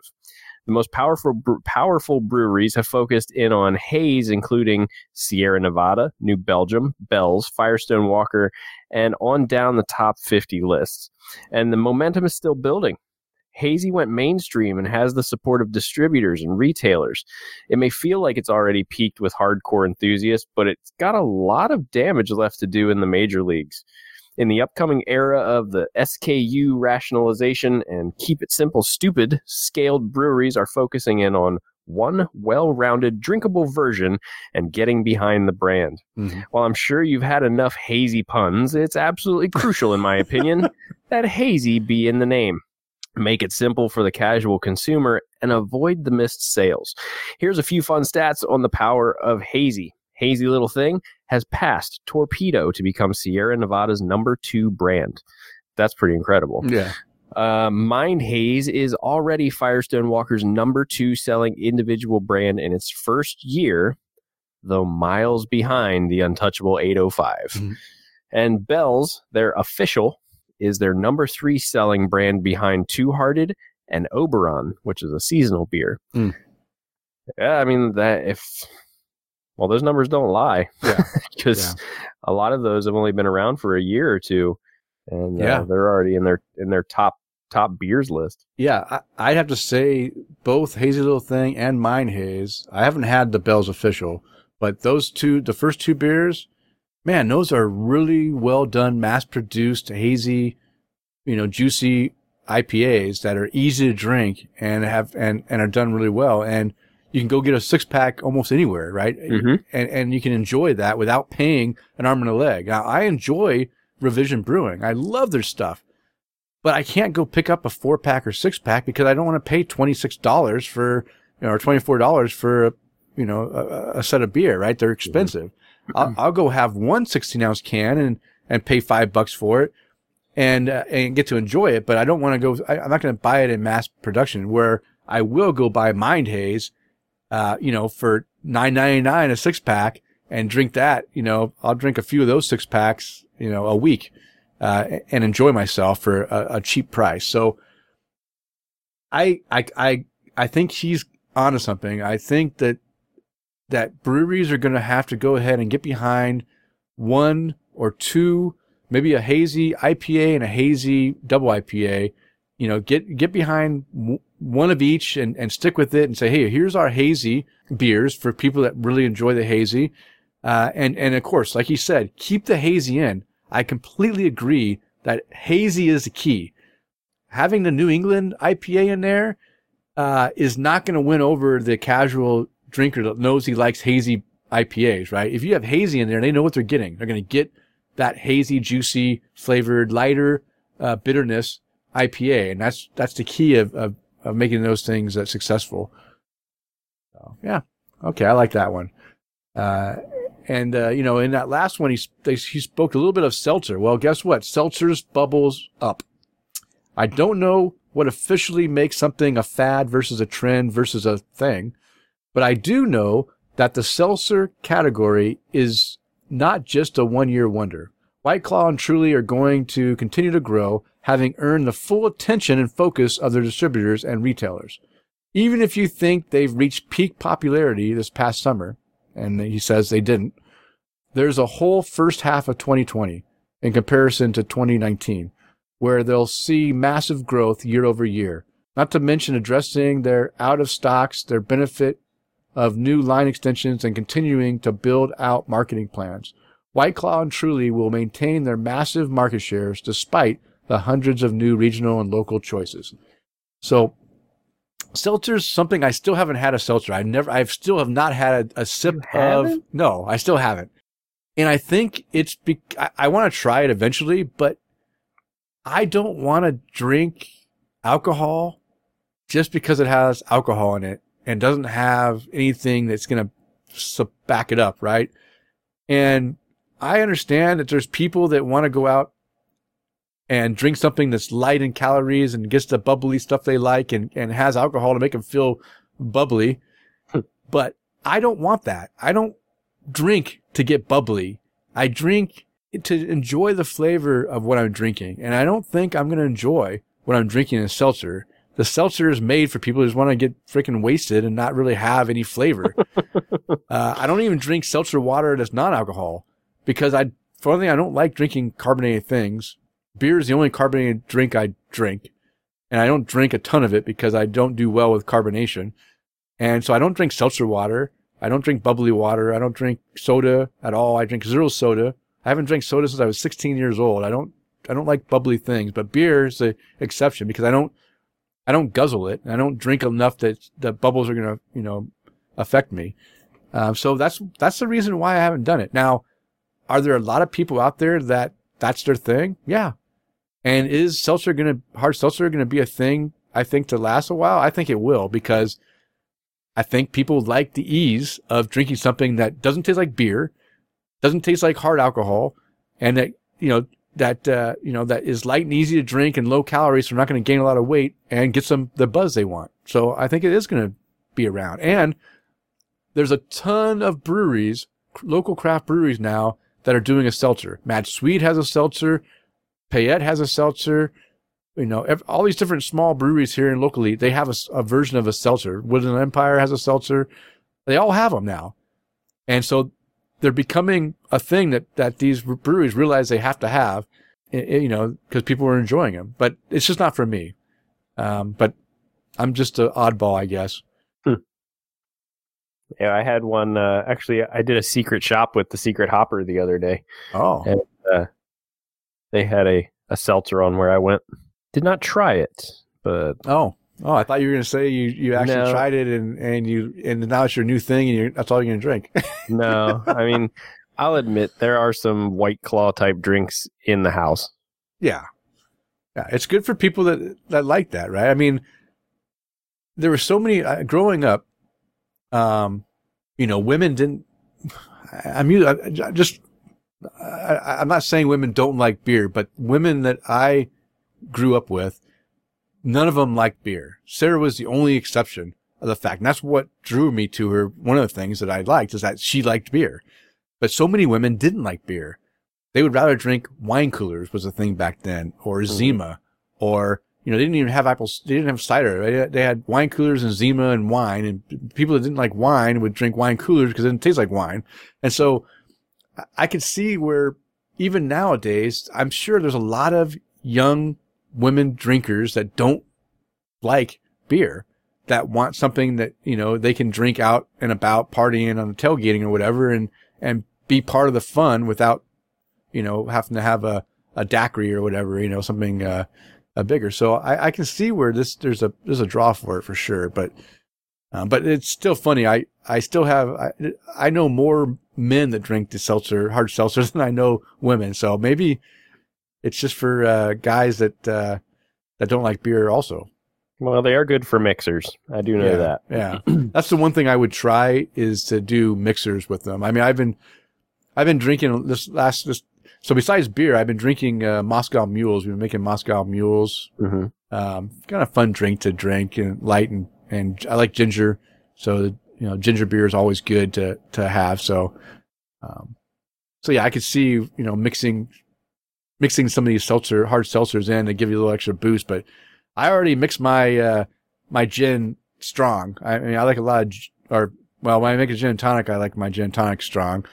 Um, when I mix my Moscow mules, I like my vodka, you know, be strong in there too. So I already mix them, you know, stronger than normal. I'd have to cut back on the vodka if I threw in a seltzer. Nah, never mind. All right. So speaking of seltzers, there's been some good segues into each each of these ones mm-hmm. that we're reading. So Bon and Viv gets burial at sea. Anheuser Busch got off to a slow start in the hard seltzer category. Bon and Viv was their initial play, and even with all the distribution power behind it, the brand is a dog. In the last 13 weeks, the company's Natural Light Seltzer, which didn't launch until late summer, has four times the sales, at least in dollars, as of Bon and Viv. I know that there's a, per- a price margin differential between the two, but 1% of the market share at this point will not keep them motivated. Natural Light Seltzer is slaying, and soon to launch Bud Light Seltzer is going to be uh, is going to be an absolute monster. But Bon and Viv's dream of living on land with White Claw and Truly will be short lived, and the brand will join Sebastian at the bottom of the ocean. or it should have, he ruined that. It will join Sebastian under the sea. Maybe he couldn't do that for a copyright or some kind of. Uh, uh, yeah. Okay. Do you care about Bon? I don't care about this one. I don't. Yeah. So we'll move on to the next one.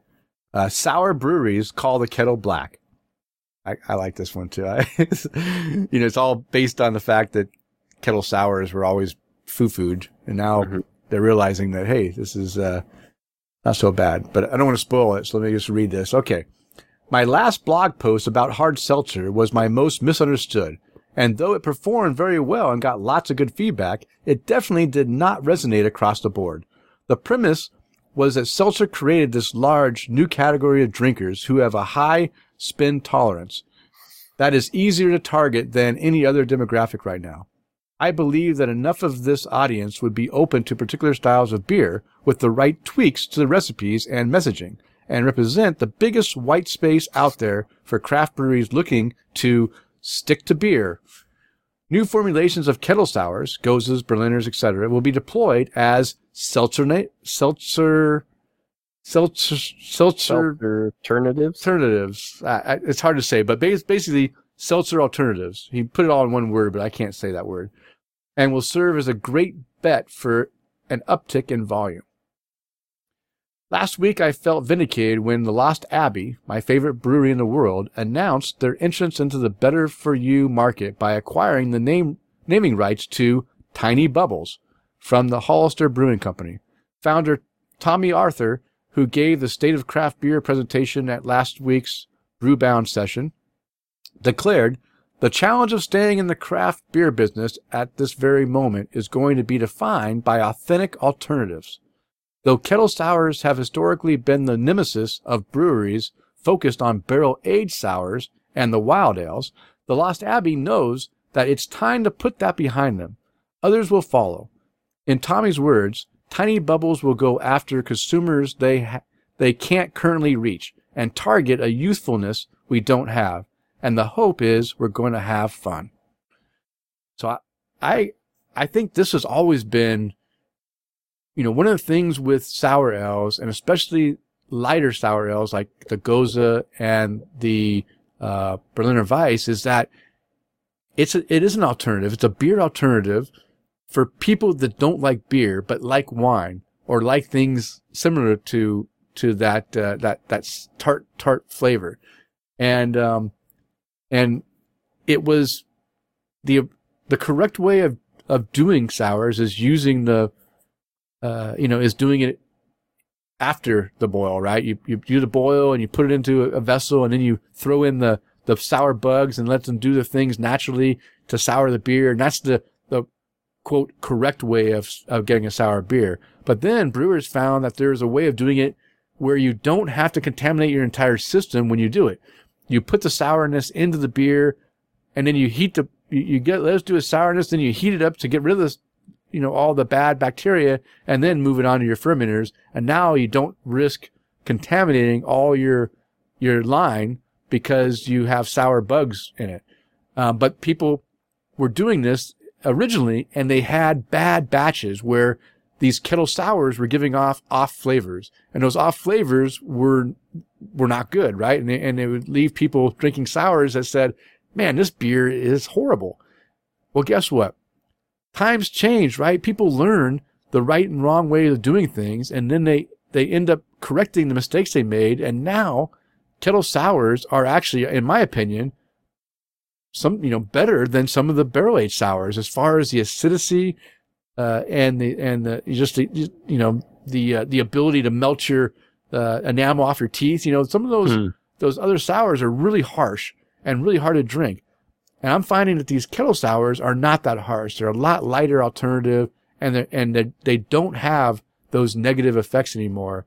And I think that yeah, uh, more and more breweries are going to do this, and I'm I'm kind of glad to see that Lost Abbey uh, has seen the error of their way because I remember uh, you know, when Tomme would be on a podcast and mention that, uh, you know, foo foo the, you know, poo poo the kettle sour, we do every, you know, do things uh, the right way. Uh, now they're seeing that, hey, uh, this is an alternative that, uh, that can go ahead and, and get, uh, uh, get this in a mass production way to, to, uh, provide an alternative to those seeking other, non beer beverages. What do you think, Chris? You agree? Um, well, I was kind of thinking of something that I heard before I left Ohio. There was a brewery nearby to one of one of the breweries that I used to go to that they had all of their equipment get infected with these bugs. Yeah. Oh yeah. and uh, everything that they brew had some kind of uh, off flavor in it, and they couldn't figure it out. And then they realized after some testing that they had uh, certain bacterias in all of their brewing equipment. So it was uh, had to kind of stop and start over. Yeah, yeah. It's it's a thorough cleaning that can take a lot of time. So so even if you don't take into consideration the lost beer, or if you serve the beer even though it has these off flavors, the loss of customers, right? Those are the two Mhm. biggest things. Your loss of customer base and your loss of beer because this thing got contaminated and you got to dump it all. And if you dump multiple batches before you realize it, that's a lot of money wasted. Oh, but yeah. then even the harder thing is going through and dismantling your entire operation, cleaning every single O-ring, every, every pipe, everything to get rid of this stuff. Uh, that is where the money, and if it got into your canning line, you're screwed, right? Now you, that's even harder to clean it out of your canning or bottling line. Um, so yeah, it's a big, it's a big headache. Unless you're going to devote your entire beer to sours, um, then you need to have two separate facilities to do regular sours versus, um, regular beers. Uh, so I, the kettle sour is a, is the, the best way of doing small batch sours that you don't, you know, if you're only doing one sour or a few sours a year, uh, that's the best way, you know, do it that way. You, you save all that headache. And I bet you most people couldn't tell the difference anyway. Yeah. Most people I don't think could. Yeah. All right. So hard coffee is a grind. When I read about I thought the same thing when I read about it. When I read about Pabst launching their hard coffee this past July, I wasn't still am genuinely intrigued. I'm a coffee addict. I love Pabst as a company and a brand and couldn't think of another product like it. Then Miller Coors, now Molson Coors, announced their own 2 months later. Two major players set out to create a category within 2 months of each other that seemingly didn't exist prior. And there's likely many more on the way. They've had my curiosity, but now they have my attention. Oh. A long time ago, I dipped my toe in the startup world and would always be asked, What problem are you solving? It was frustrating, but a harsh reality when putting your idea to the test to see if there's really enough of a market. The answers I've received on hard coffee include weekend brunch, tailgates, and pre gaming for a night out. Others, it's not a bad idea. Others brought up functional benefits like wanting to loosen up while also staying awake. Yeah, that's that's a fun fun thing. Uppers and downers all at the same time. Yeah. Yeah. Uh, or even a late night blackjack session at the casino. All of these are certainly fair, but how do you achieve volume Yeah. at the standards of such big companies, given the infrequency of these occasions and the fact that you'd rarely have two? I'm sure that the margins in- are leaps and bounds higher per case than the majority of their products, but will the velocity on the shelves keep up? I just can't wrap my head around these. And I'm kind of with him, Denny. I'm, I mean, I do like coffee beers to an extent. Yeah. Yeah. Uh, uh, they can have the hard coffee. Yeah, yeah. I don't see the hard coffee. Uh, when when we first read the article on that earlier in the year, I was like, no, I don't see. I'll never. I would. I have no need to drink uh, coffee with booze in it. Uh, I just don't need it. Uh, and like you just mentioned, I enjoy a good coffee stout or espresso stout or whatever. But you know what? I I look to drink those beers at the right time. If I drink that beer at seven o'clock at night, um, I'm not going to be sleeping that night until later in the evening. Oh, really? Yeah, because I don't. So again, I'm a weird fella. I, I I drink coffee because I enjoy the coffee, and I also enjoy the caffeine kick. But I don't drink it because I I want to have the caffeine. Like I want to be ho- hopped up on caffeine. I drink it because I enjoy the flavor, but I enjoy also a little bit of the, the wake up it gives, per- perk me up it gives me in the morning. But I only drink two cups of coffee in the morning before I go to work. That's it. That's all I drink caffeine all day. I have no more caffeine the rest of the day. And the reason I do that is twofold. I don't want to be addicted to caffeine. I don't want to have to have it. If I miss a day of coffee, I'm not going to be, you know, hurting. I can go a day or two without coffee. It, it doesn't, it doesn't affect me. And I don't want to, uh, you know, deal with all the a- acid problems that drinking coffee adds to it too, you know, and, and the, uh, uh, the twitchiness with the caffeine adds as you, Mhm. as you get twitchy. I need to stay, uh, twitch free and gut, you know, gut safe. Uh, and I drink my coffee black, black, black. I, I, I like black coffee. I like dark roasted, uh, strong, bitter coffee. That's what I enjoy. And I, I enjoy that two cups in the morning before 7 a.m. And that's how I drink all day. Now, with that being said, I'm very sensitive to caffeine. So if I do drink something with caffeine in it later in the day, like past, you know, three o'clock, it does affect my sleep. Uh, it makes it harder for me to fall asleep at night, uh, if I do drink it. So I will typically drink all my coffee beers on a on a weekend. Um, usually, you know, around one o'clock, two o'clock in the afternoon, so that I have time for that to wear wear off. Even though it's not a a huge amount, there's still enough caffeine in that thing that gives me that little bit of edge that keeps me from falling asleep.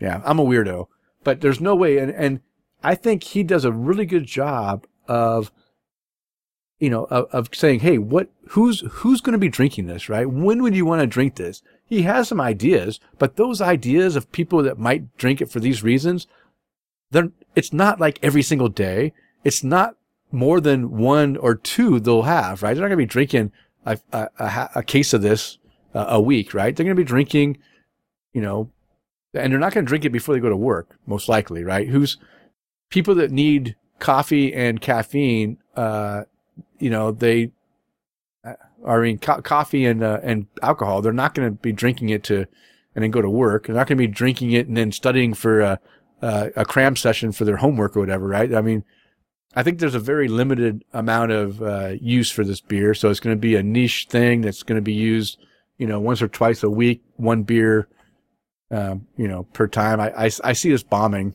big time. All right, we gave that way more uh, talking than I planned. so let's get on to the next one. Tupac, Tupac for sure. now you have to sing this part. No, no, I can't sing. You, you want to Come sing? on. Uh, This, these are yearly. You put yourself in for this, and No, it starts out. Let me welcome everybody to the wild, wild west, a state of no bombers that anyone can attest. and you can take it from there. Okay, tickers don't need 16 ounce four packs of high gravity or intense barrel aged beers or pastry stouts. They really just want a can or two so they can quickly move on to the next thing. In the city of Chicago, at least, it's illegal to sell a 16 ounce or less single beer to go.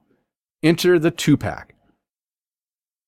Which I, which this Get it? intri- Two-pack? Yeah, two pack. Get yeah, it? yeah. It's, which in, which in, uh, intrigues me too. This whole two pack thing, the Tupac, the two pack, uh, which has been making its way to specialty shops and tap rooms throughout 2019. The motivation is simply to get it into a can, and most of these breweries are set up for 16 ounce, not 12 ounce. Despite the fact that 16 ounce is still excessive, expect the amount of these two packs you see to multiply exponentially in 2020. I like it. I like it. I like it too. And uh, but but who knew that Chicago had some bizarre rule It's Chicago. that you couldn't buy a We have single a lot of stupid a rules. single beer? I mean, why? Pittsburgh. it used to be like that, kind of like that in Pittsburgh, except you couldn't buy anything than less case. than a yeah. yeah, that's stupid too. That's I mean, I just The only, that the only way you could is buy a single beer was you walked into a bar and said, "Hey, I'll take a bottle of this," and then you had to stay there and drink it.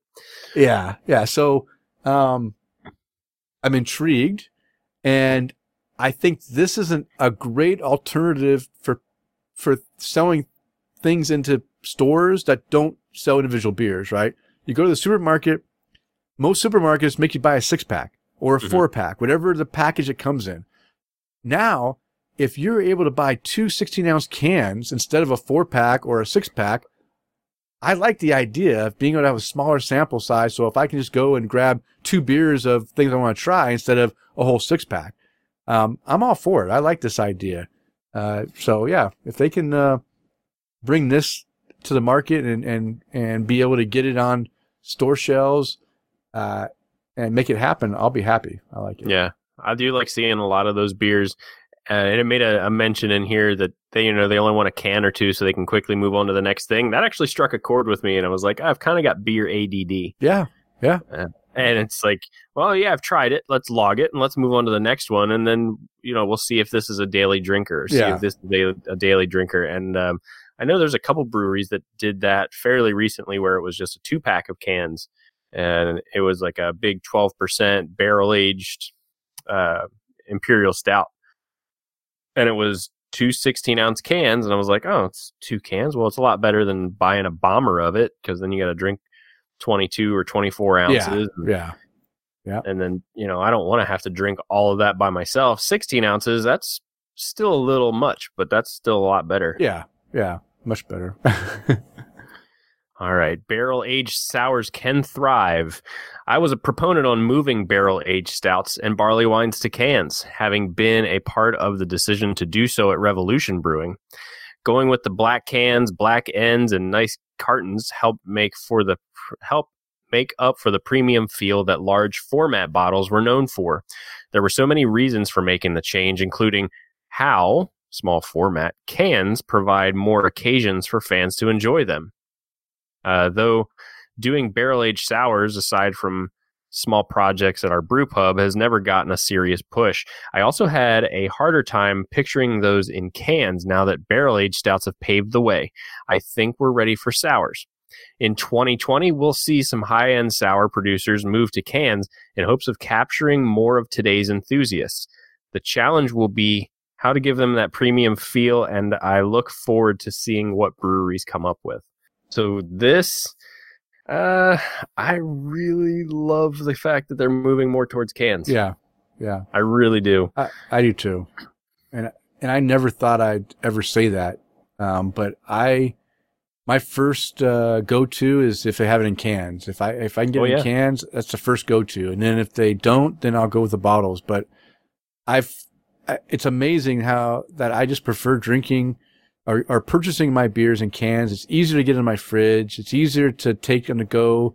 I've got I've got a lot of these, uh, you know, those re- reusable six pack containers that I have Mhm. split into six packs and four packs, and I'll just go and punch a couple of different variety of beers in there and take them on the go.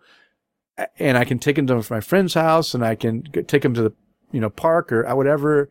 I like the form factor, and if I can get my big beers and my sours and you know and specialty beers in them, hey, you know what?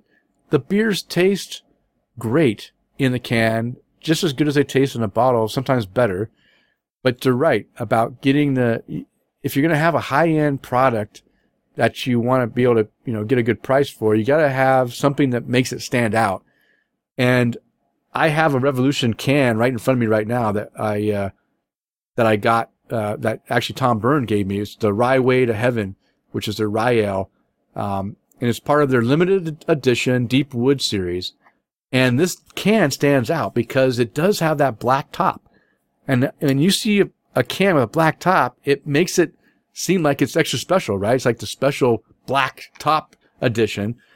And I think if breweries find a way to make these things special, it's going to be just as, you know, as special as wax tops are. You know, you know, that when people see a wax top beer, they say, ooh, that's got to be a good one because it's wax top. Well, you know what?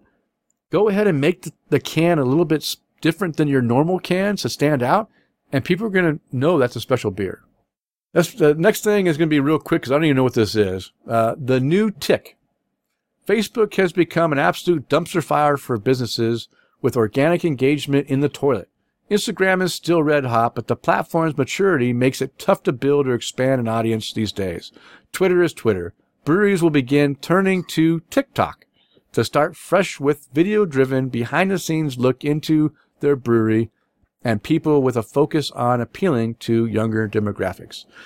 Yeah, I've, I've seen this TikTok thing bounce around the airwaves, but I don't know what it is. And you know what? I don't need another damn social media thing to go and, uh, and uh, to, to download on my phone to watch videos of breweries. So I don't know if this Yeah, is, you do. You're I- gonna love it. no, I don't think No, so. I, I don't have it yet either. But like you said, it's a, it's another kind of social networking or social media app. Uh, it's mostly for sharing uh, short videos, kind of like the company that that disappeared called Vine. Vine. I, that's what I was going to say. Yeah, Vine was just like this, right? But Vine was only limited to six seconds, and it did turn out to a, a lot of cool little snippets uh, that were even me and a few friends even made a couple. But it, um, you know, these are going to be up to sixty seconds, I believe, as Oh, far as okay. uh, the ability that you can put in the video. So it's uh, it's growing. It's currently in 2019. TikTok was announced to be the seventh most downloaded mo- mobile app of the decade. In the decade, it's only been out since uh, initial release was 2016. well, it's because it's again the key is to appeal to the younger demographics. These are the kids that were raised on cell phones, so maybe they have to have their head stuck in this phone all the time. Uh, you know, I'm backing away from social media. I almost spend no time while I've never really spent many time, much time on Facebook, I only have it for the website or for the podcast. And I even my you into it. yeah. And even my Twitter, I'm doing less and less on Twitter than I was before because I'm just tired of seeing all the crap on Yeah. there. So for me, I'm getting, I'm steering away from Facebook. And I haven't been on Instagram. I get on Instagram like once a year, post something, and then I'm off again for a year. I, I just, I, I'm just not, I, I guess I'm an old fogey that just doesn't do it anymore. Uh, so yeah, for the younger demographic, I guess you can do that now. Catch that young crowd that that's always got to be connected and, and they're facing their phone. I'm still an old school guy that likes to talk to people. You know, I want to, I want to, I like to interact and not just uh, spend my time in my, in my phone. So I like using that to my advantage, especially with work, because we, do deal with the public on a very regular basis.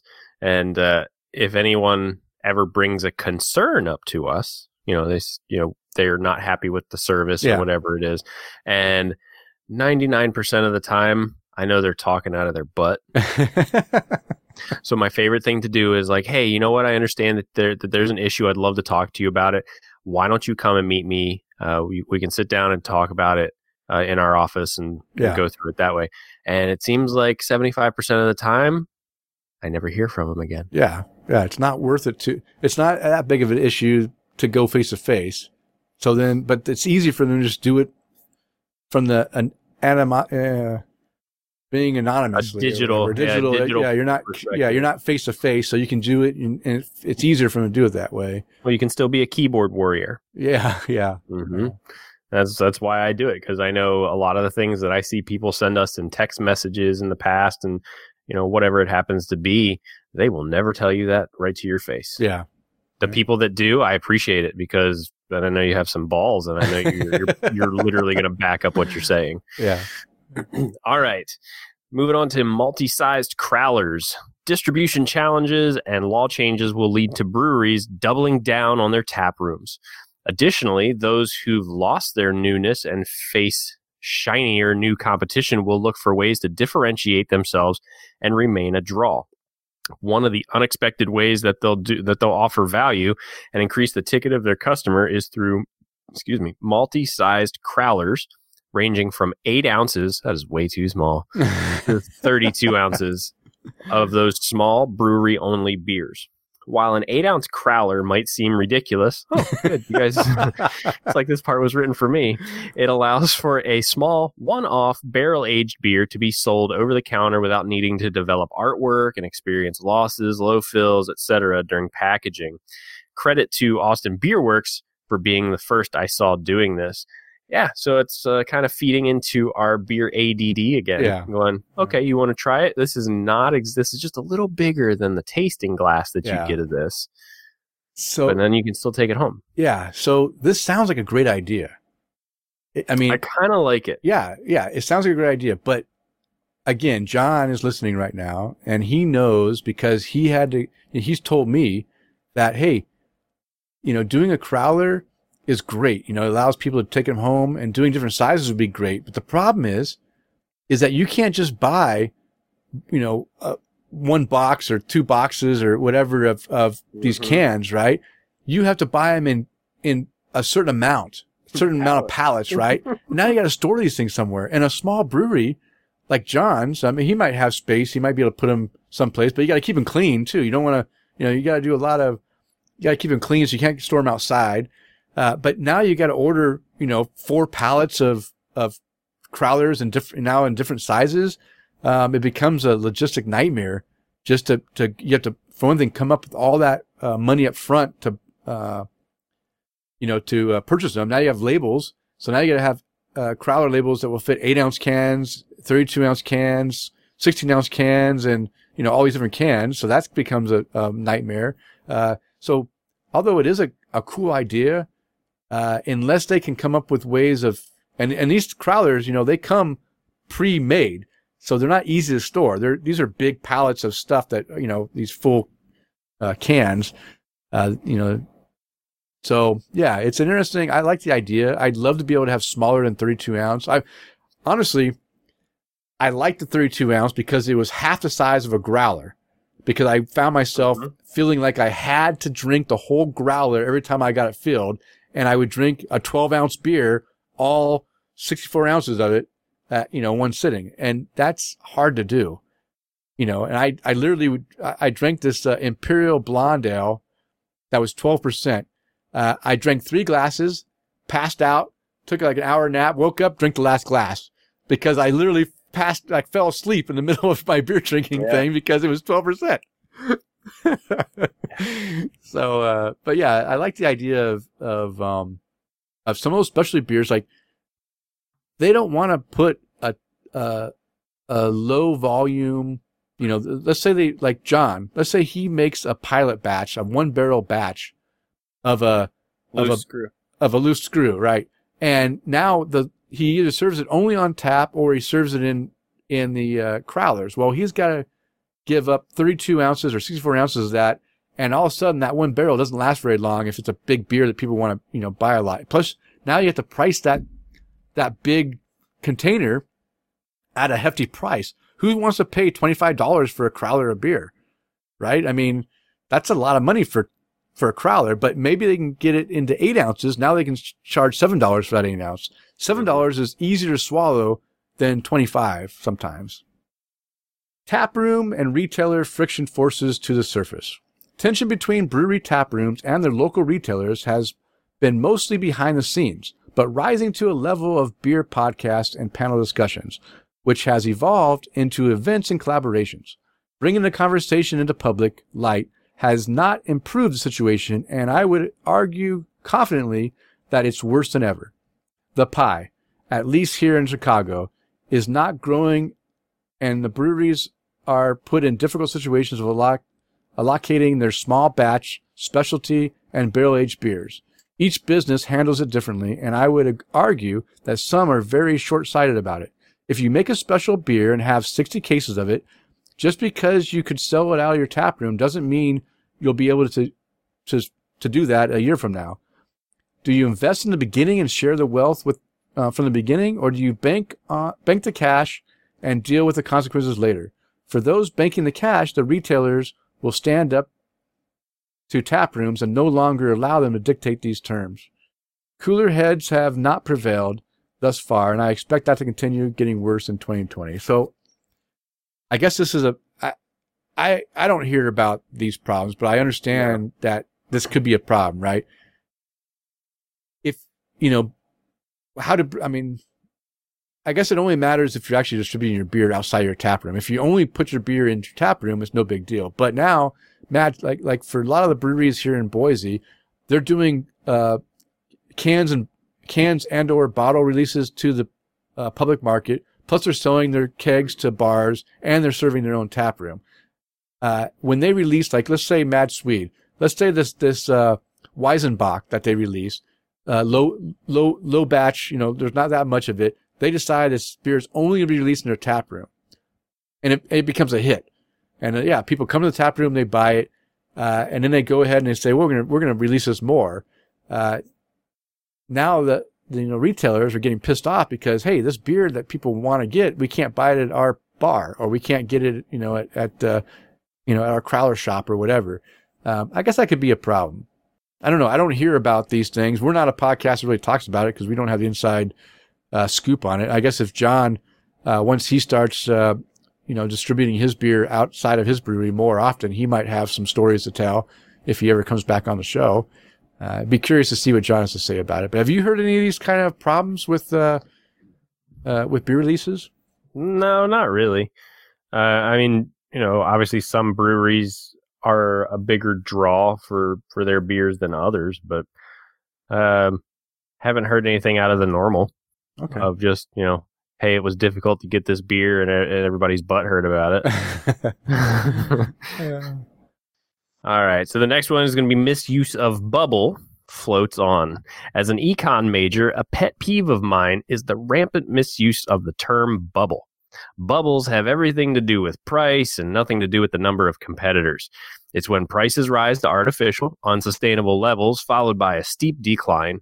The number of houses in 2008 didn't crash, their value did. The following could be bubbles within craft beer craft beer valuations or multiples and the prices that macro breweries were paying, Ballast Point. um, secondary market prices of Toppling Goliath stouts. Mhm. Jeez, no kidding. um, and then $26 four packs of triple dry hopped IPAs. I'm sure some of those sound familiar to everybody too. uh, craft breweries are still opening, craft beer is still growing, and handfuls of breweries closing and selling doesn't make it a bubble. The industry will, industry will be challenged heavily by non-alcoholics, CBD, seltzers, etc., and eventually could run out of room to grow. Breweries will continue to be forced to sell or close, and they'll continue to produce too many SKUs, SKUs, uh, but the sheer number of them doesn't constitute a bubble. The misused definition will be more. The mis, misused definition will be used more than ever in 2020, and I'll be annoyed. End rant. Yeah. So, um, I like that he, he really does explain, you know, what the, uh, you know, what the bubble really means. And I, I appreciate that because a lot of times we do misunderstand what the bubble, bubble is. You're going to have breweries that will come and go, uh, and, but that's caused by the, the valuation, you know, all the stuff that he kind of mentions is that, um, that, that these, these things could cause uh, shifts that cause things to go go bad and and, brew, and smaller breweries or bigger breweries go out of business because they bet their you know they bet on the wrong thing and it didn't work out. So yeah, I thought that was that was interesting. Um, but yeah, we've all seen. I mean, we've already seen the and, and we haven't talked about it, but you know, or I- don't think we've talked about it, but uh, uh, you know, we had uh, Ballast Point got bought out by Constellation. Well, Constellation just sold it to this other no-name brewery uh, for super cheap, Mhm. um, and and uh, I mean, and there's some other brewery uh, purchases going on, like the uh, Widmer, the the brewer, Craft Brewers Alliance actually sold the remaining shares that that didn't get sold before to Anheuser Busch. Basically, Anheuser Anheuser Busch played them.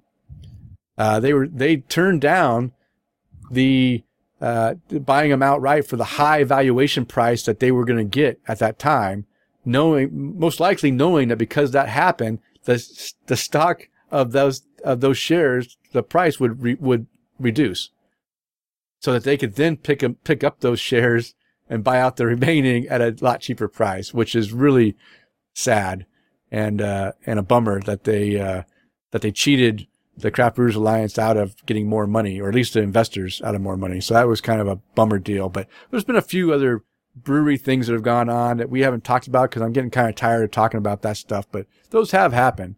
Um, uh, but yeah, there's valuation is kind of interesting thing. So Chris, um, we're, we're stopping at 14. There's there's six more, or no, 16.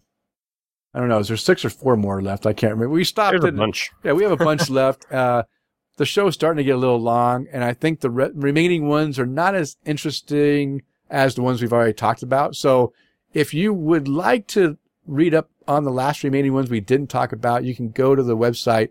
Uh, the link will be on the show post at openforumradio.com uh, when this show releases, and you can go and, and look at those uh, for yourself and read the last ones. But just to, because I end up talking way more than I thought I was going to talk, uh, 20 is just too many to do. I think 14 is, is the right amount. okay, Chris, now that we're all winded and tired and drunk, uh, let's go ahead and close this show out. But before we finish out uh, this episode, it's our chance to raise our glass to someone we'd like to raise a glass to. So who'd like to raise a glass to tonight? Well, I would kind of like to steal a little bit of your thunder. Oh, steal it Uh, all. Steal it all. Yeah, and I I want to give a huge shout out and I thank you for all of our listeners and and all the time they spend interacting with us, whether it be through voicemails. Get your voicemails in so you can win a set of B cups. That's right. um, and, and interacting with us on Facebook and, and Twitter and, and all the places that they do. Because, like you said, we do this for you guys. Uh, Mhm. We do this so we can do exactly that. So we can interact with people about their craft beer journey uh, and see what everybody else is enjoying and not enjoying, and uh, v- you know, styles that you love and you hate, or that you're willing to try and try and try till you find find the right one of that style. So, uh, thank you guys for everything uh, in 2019. It's been an awesome year.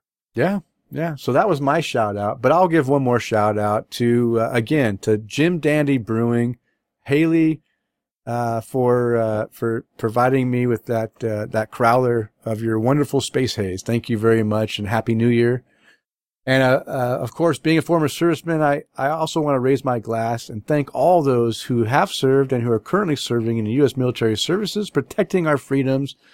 Uh, without these freedoms, Chris and I wouldn't be able to get on and chat about beer. We wouldn't be able to drink beer, maybe.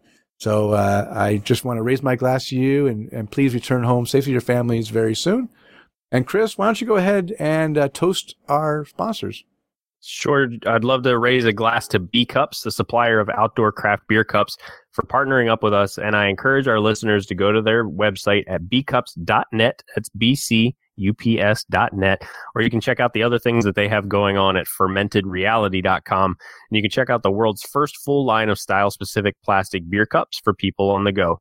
Whether hanging out at the beach, by the pool, hiking in the wilderness, or even enjoying some time on the boat, B cups are great for any place you can't use standard glassware. You can also go visit our friends at Tavour and you can use the promo code Tap the Craft, which is all one word, and it will give any new user a $10 credit after they spend $25. Okay. You can find the beers and the links to the articles mentioned in the show in the show notes located on the show post at openforumradio.com. And if you'd like to follow us on social media, I can be found on Twitter, Instagram, and Untappd at Loose Screw. And Chris, how can our listeners follow you? You can find me on Twitter at Chris underscore McKenzie82 or Untappd and Instagram at MCK1345. And of course, you can always find us on our Facebook page at facebook.com forward slash tap the craft. All right, it is last call. It's time to bring the show to a close. We want to thank you for downloading and listening, and we ask you to please tell a friend. And also subscribe on iTunes, Stitcher Radio, TuneIn, Google Play, Spotify, or however you listen to your podcast. As a reminder, we release a new show every two weeks. Now go out there and spread the good word of craft beer. Cheers.